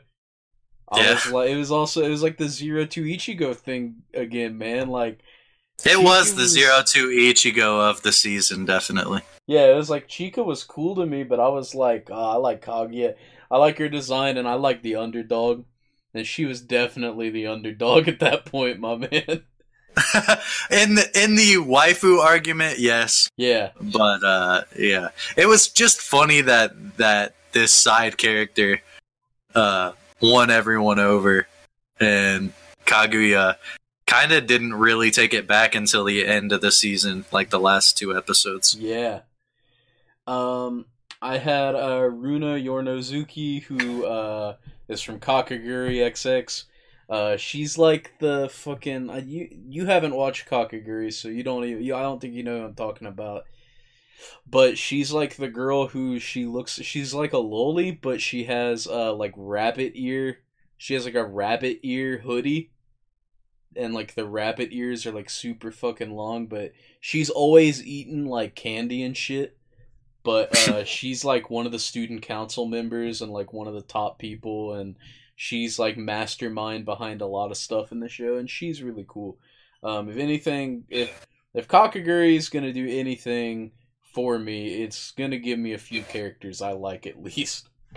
Uh, and then last nominee I had was Rui Tachibana, who was the uh, the purple haired girl, the purple haired sister and Domestic Girlfriend.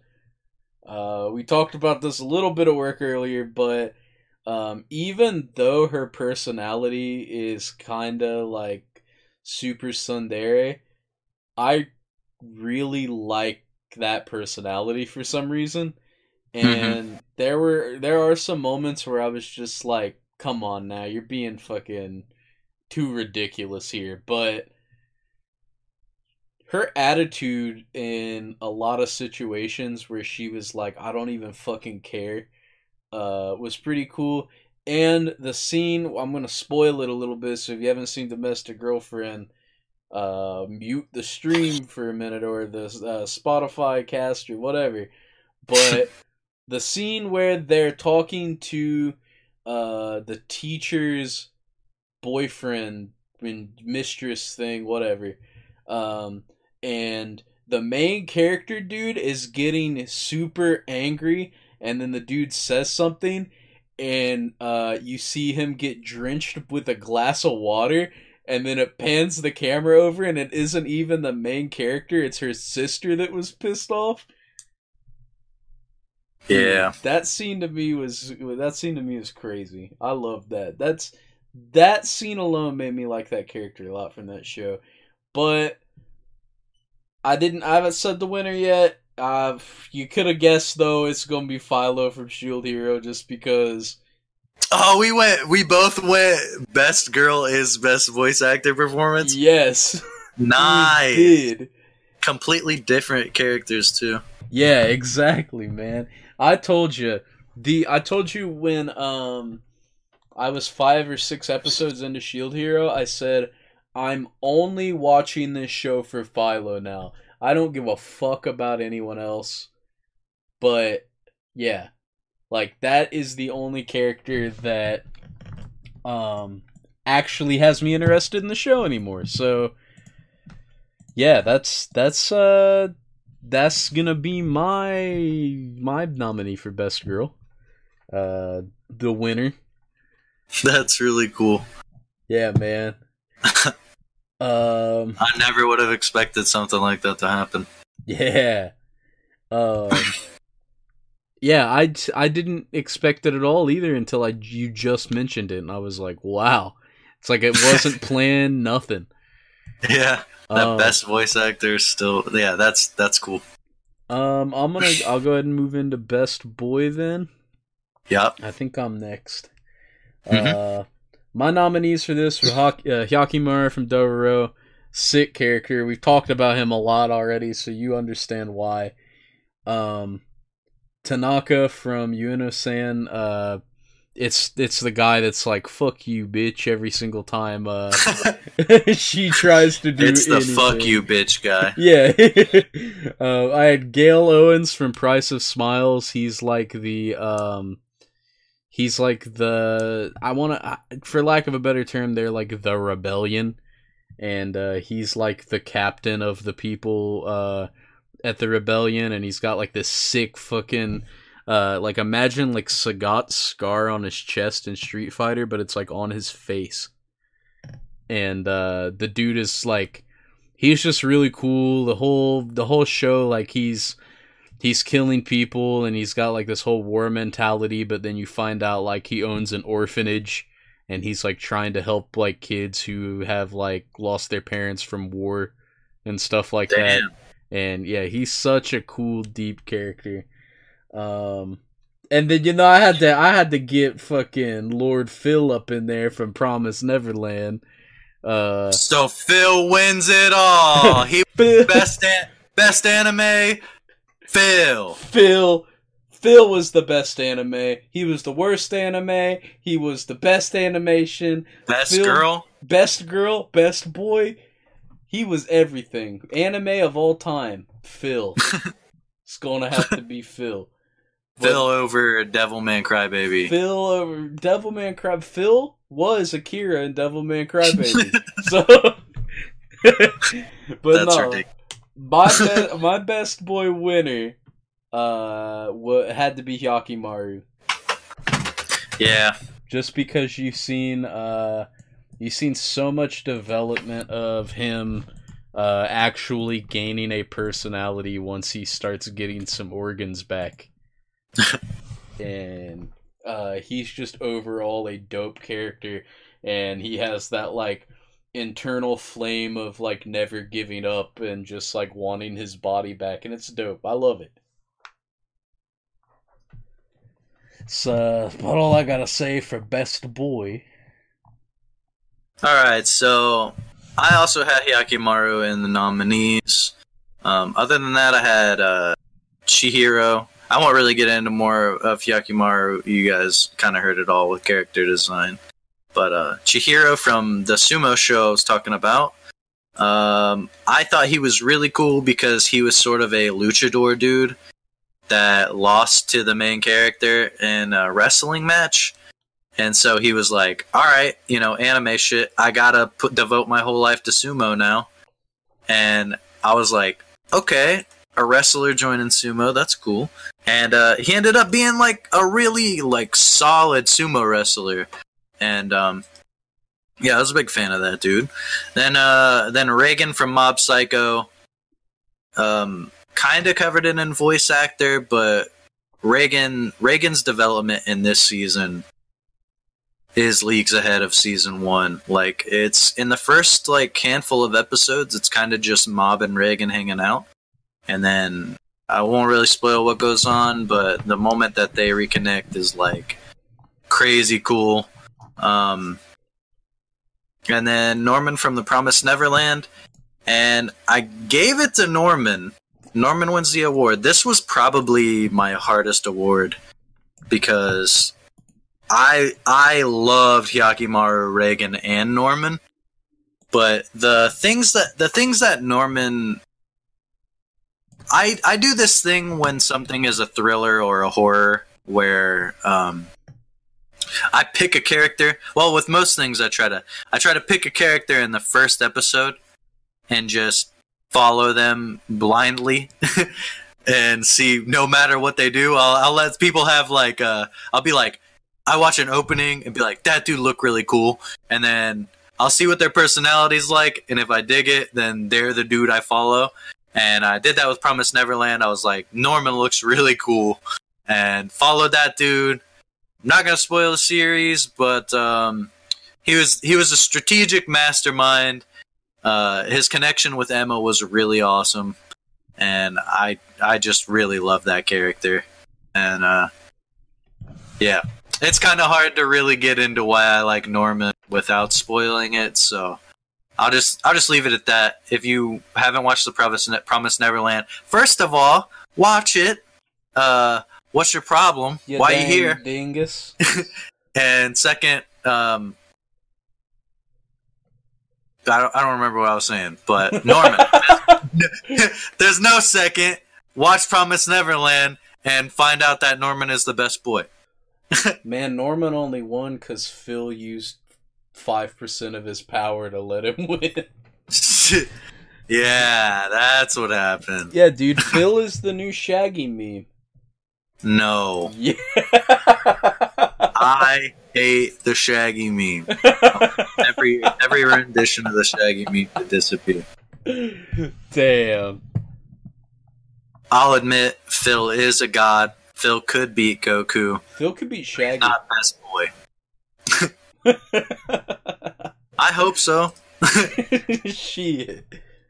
All right. Um, moving on to worst anime of the season. Yeah, coming up on the best anime of the season. Worst anime is my favorite category, though. All right, worst anime of the season. Um, I got Magical Girl Special Ops. What the fuck is going on with that show, man? It's like super, super brutal, but they try to own this whole uh, magical girls are common in this world, and then like you'll have mafia dudes that are like, uh, "Oh shit, it's a magical girl. We gotta get the fuck out of here." And I don't know. There's just something about lines like that that I could not take seriously enough. This was the season for me to get into new genres, and I did happily. But Magical Girl Special Ops, uh, that was a mesh of, of stuff going on that I couldn't get behind, man. Um, yeah, not a fan. Um, Shield Hero already already blew a gasket talking about that shit. Uh, fuck Shield Hero. Um, Manaria Friends also fuck Manaria Friends because uh, what's going on in the show? Ever. Uh, why are they making these things big deals? Ever. Um, do they like each other? I don't know. I dropped it. virtual, Virtual-san, uh, Virtual-san wins. Um, oh man, oh man, yes. this show is so fucking bad. I like watching stuff uh, that is bad. I am a big fan of The Room. I'm a big fan of just watching stuff like uh, Tim and Eric and being like, man, this this is awesome garbage, you know? yeah. Like I love analyzing stuff that sucks. Uh, most things suck so bad that they're good, except for Shield Hero, and um, and then Virtual-san. Wow, man. So okay, I'm still not exactly sure what you were saying is is the deal, but it's actual YouTubers. Yeah, it's uh, actual So- YouTubers with virtual personas in in anime. It is VR chat the anime.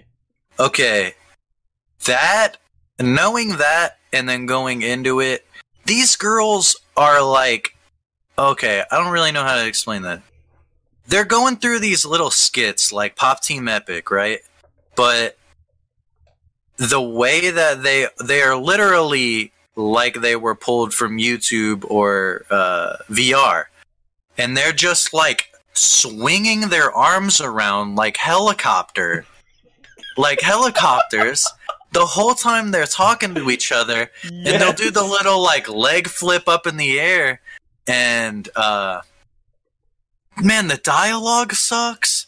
They they had this one part where there were a whole bunch of the girls in a spaceship and it didn't show the connect but the whole thing was i forget what the fuck was even going on but it was like the, they were like if you do this then you'll grow in size And I was like, okay, whatever.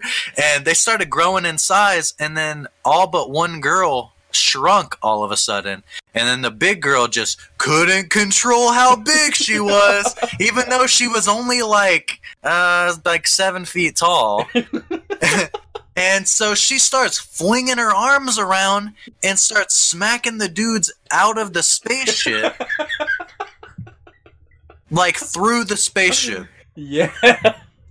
And then they're Oh, like, "Whoa, man. why'd you not? Why'd you knock her into space?" And then she's like, "Whoa!" And she starts swinging her arms again and starts knocking the other ones out. And then the next thing I know, they're like another skit where they're just all in a room together, and they're like, "Oh my God, Virtual Santa's watching!" And then they all just fucking walk into the other room and line up and just do the same shit.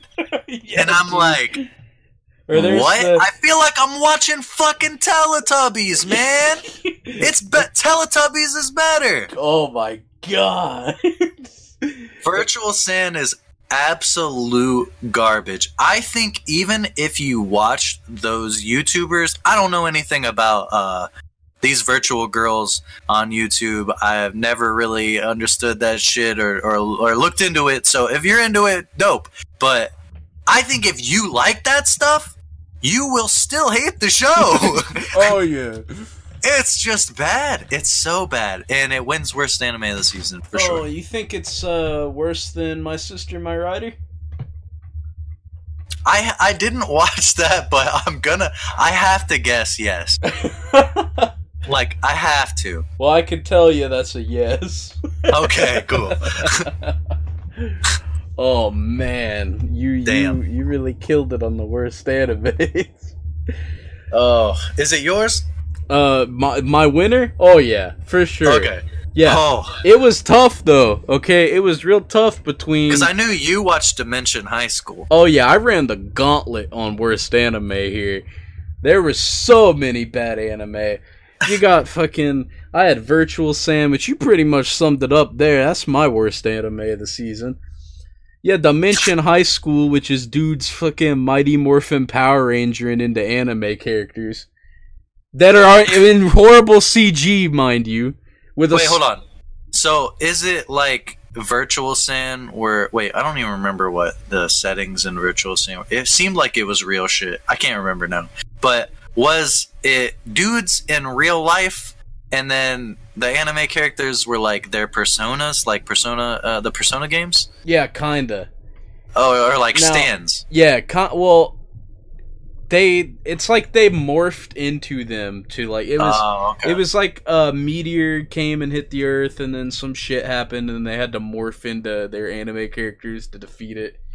wow. Yeah, really bad. Uh and they were in CG too. So uh there was that. Um Ueno-san was fucking weird, dude. It was funny, but it was like gross comedy funny.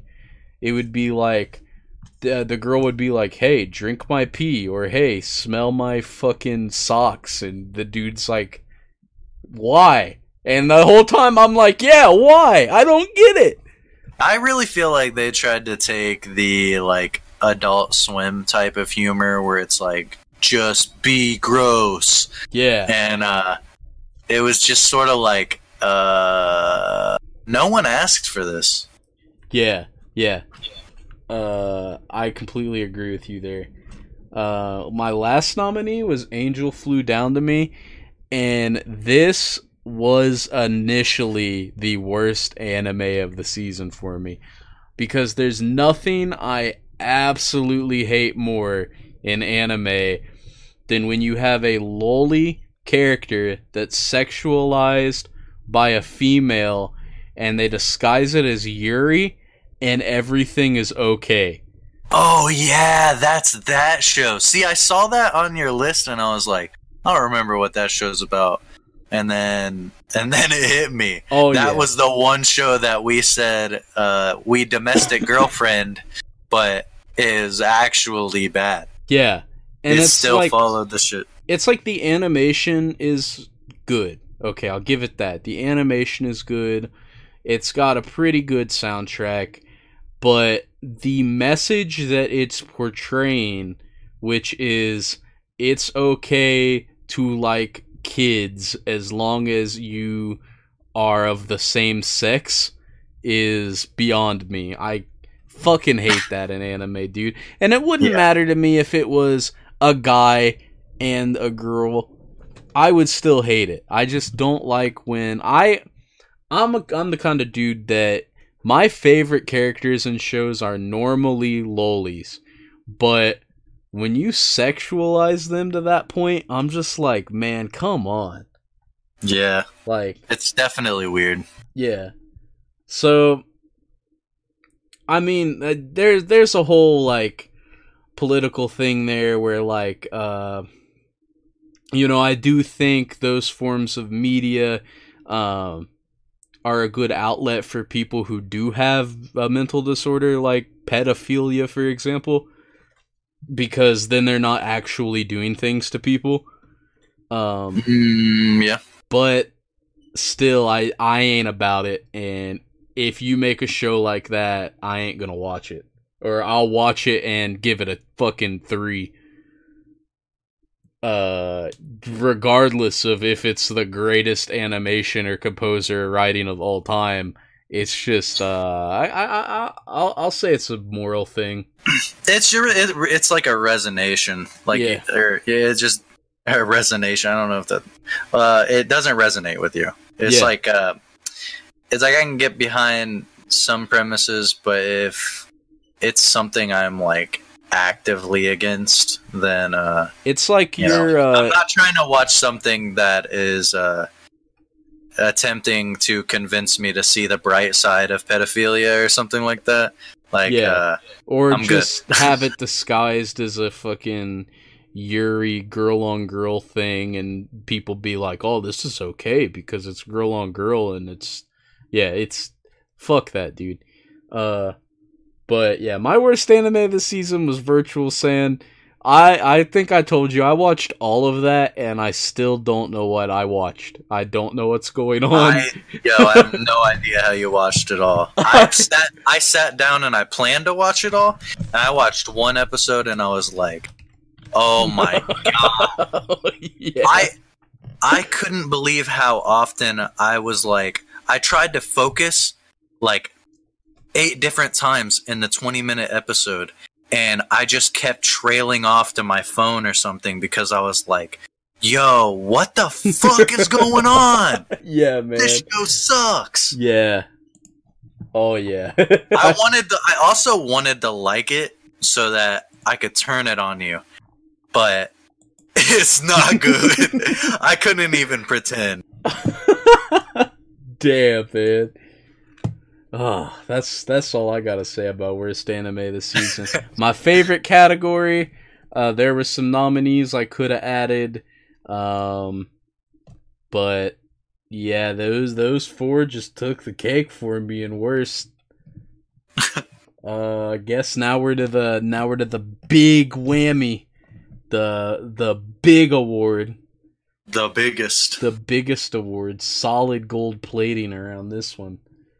Uh, got best anime of the season. I got five nominees for this, and uh, I'm sure you're not surprised whatsoever of my nominees because I think you got about the same.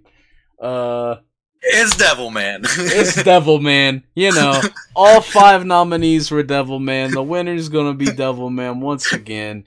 Greatest and anime. Phil, Phil in there too. Phil in He's there. The sixth nominee. Yeah, Phil is the sixth nominee. Uh, if he wasn't already every character in Devilman, I would have gave it to him. But you know, Right. It's like if you yeah, you gotta you gotta just put them all in one and say Devilman. yeah, exactly, man. uh, five nominees. Yeah, here we go. Number one, I got Dororo. Uh, obviously, we talked about it a lot. Just an amazing anime. Uh, Promise Neverland up there in the top five, especially with its introduction into the anime world being a contender for like the big three. Uh, I really want to see how that goes in the future. I personally don't think having a 12 episode season every season is going to do it, but it has the potential if they pick it up, uh, in my opinion. Um, Domestic Girlfriend is in my nominees for best anime of the season, which if you would have asked me this during the fucking uh first impressions, I would have told you to fuck off and you were a liar because there ain't no way it's gonna be in the nominations. But you know what? It made it. Made it Uh, up yeah, there. I, I'm not even upset about that. I think that's that's that's a good assumption. I got uh Kaguya in there. Uh really good show. It's probably the best comedy of the season. Uh in my opinion. Yeah, yeah, I agree. And then I got Joe I got JoJo Part 5 up there in the nominees. Uh just cuz it's JoJo. Uh you can't you can't go wrong with JoJo, man. They Yeah, man, they could shit on a plate and call it JoJo Part 6 and I'd give it an 8 out of 10. They could say "baby stand" and then feed shit to a baby, and I'd be like, "This is a good, this is a good show." Oh, wait. oh wait, that happened. yeah, it's like anything you think of that could possibly happen in any other form of media, it's already happened in JoJo. So it's wild, man. Uh anime, best anime this season. Uh it's tough. A lot of good nominees. I gave it to Dororo though because my god is that story good and are the characters great and it captures feudal Japan in such a good way. It even has historical accuracies like uh when you were saying when uh Dororo when we found out Dororo was a girl um apparently that was like a common practice in feudal times where parents would like raise their daughter as um a male so that they wouldn't get like put into prostitution or like uh raped or anything like that during like uh wars. hmm So uh like the accuracy on that is insane and the fact that they can still have it in a fantasy type setting amazing. 10 out of 10. Dover going to win it for the season for me. All right, all right, all right, all right. I see, I see what you're saying. I see what you're saying. All right, my nominees. Oh, Devilman again. It's Devilman. Just kidding. I'm not getting Promised Neverland in the nominees. Come on, who do you think I am? Some kind of goon? Some kind of fool? Some kind of fool. You know this is the Endless Devilman podcast. Uh, we give Devilman everything. Um, okay, I got Promise Neverland as a nominee. Uh, all of these pretty much covered already. It's spooky. It good. Check it out. Love is War. Um, I heard so much praise about this show, and I and I kind of uh, fell behind a lot of weeks. But by the end of this year, in the uh, in the last episode, I shed some tears, and I thought it was uh, emotionally really powerful. I thought it was I thought it was super good. Um, and if you get a good finale to an already awesome like comedy, you know, like they know when to be serious, and um, it deserves a nomination. And uh, Mob Psycho, animation's great, story's great. Gave it a nine out of ten. Uh, almost gave it a ten.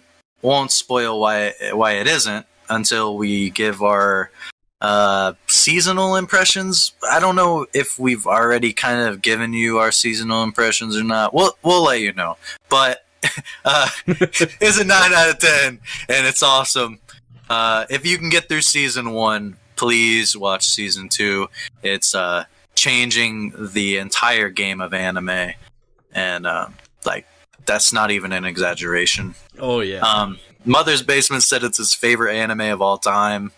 Um, yeah, I think even Arkada said it's one of his favorites of all time now. Like it's it's crazy that this season hit us with a season that just changed um, some of the biggest dudes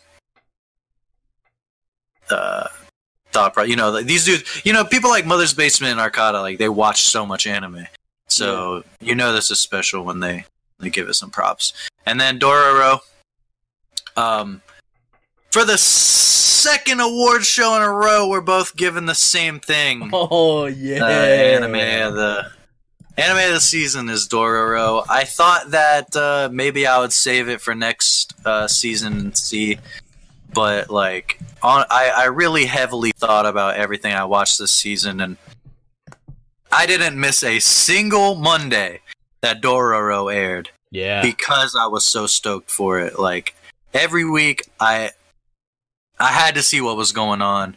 Hit me with hit me with uh, heartwarming moments. Hit me with amazing action.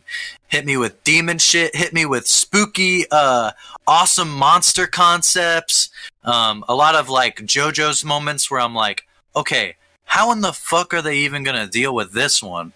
And um, don't really take any cop outs. Like Dororo really has it all, and it's in a genre that you and I are already particularly massive fans of. So, like, uh, it's sort of like if the show does a pretty good job, it's already winning you and I over because you know Devilman, Berserk, like all these. You know, you hear about demons, and we're there, and we're probably giving it one of the best uh, scores. yeah. Except not fucking magical girl spec ops. Yeah. Yeah, that one I'm gonna have to finish that one and see, but I doubt it. I doubt it gets better. um, yeah, I'm gonna go. I'm gonna go uh, Dororo, and with confidence, I think uh, Kaguya Love's War. I, I, th- I gave that a eight or a nine. Promise Neverland, I gave an eight for sure. Mob Psycho season two, I gave a nine. Dororo, I'm giving a ten right now and I'll rate it at the end of the se- at the end of the next cour if it keeps it up, which it doesn't feel like it's uh, running out of steam or anything like that. So it's not Shield heroing out, uh, I should say. oh yeah. So yeah, that's it. That's That's the show. That's all I got for 2019 Anime Awards. Uh, everything you see here, everything we talked about, are gonna be in the nominations for the end of the year awards.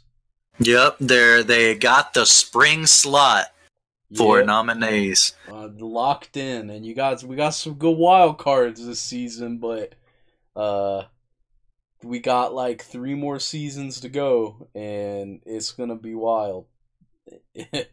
they, you got, man, the next season's coming up. You got so much cool stuff. You got like Doctor Stone. You got Fire Force. Man, it's gonna be tough when it comes. To I know, the man. Season. It really looks like the season where everything that uh, that like I've anticipated is coming out, as well as like you know, uh, so it's like things that I decided to openly get into reading uh, manga wise, uh, things that um, I watched seasons of, like when I kind of wasn't in anime, got season twos, and uh, I'm just super super excited for this year not particularly for spring. I think Demon Slayer and Carol and Tuesday are probably like my main ones from next season. I'm not I've never really been like a massive One Punch Man fan. And I need to catch up on Bungo Stray Dogs to be stoked for that next season, but yeah. Spring isn't looking super hot. Summer is looking flames.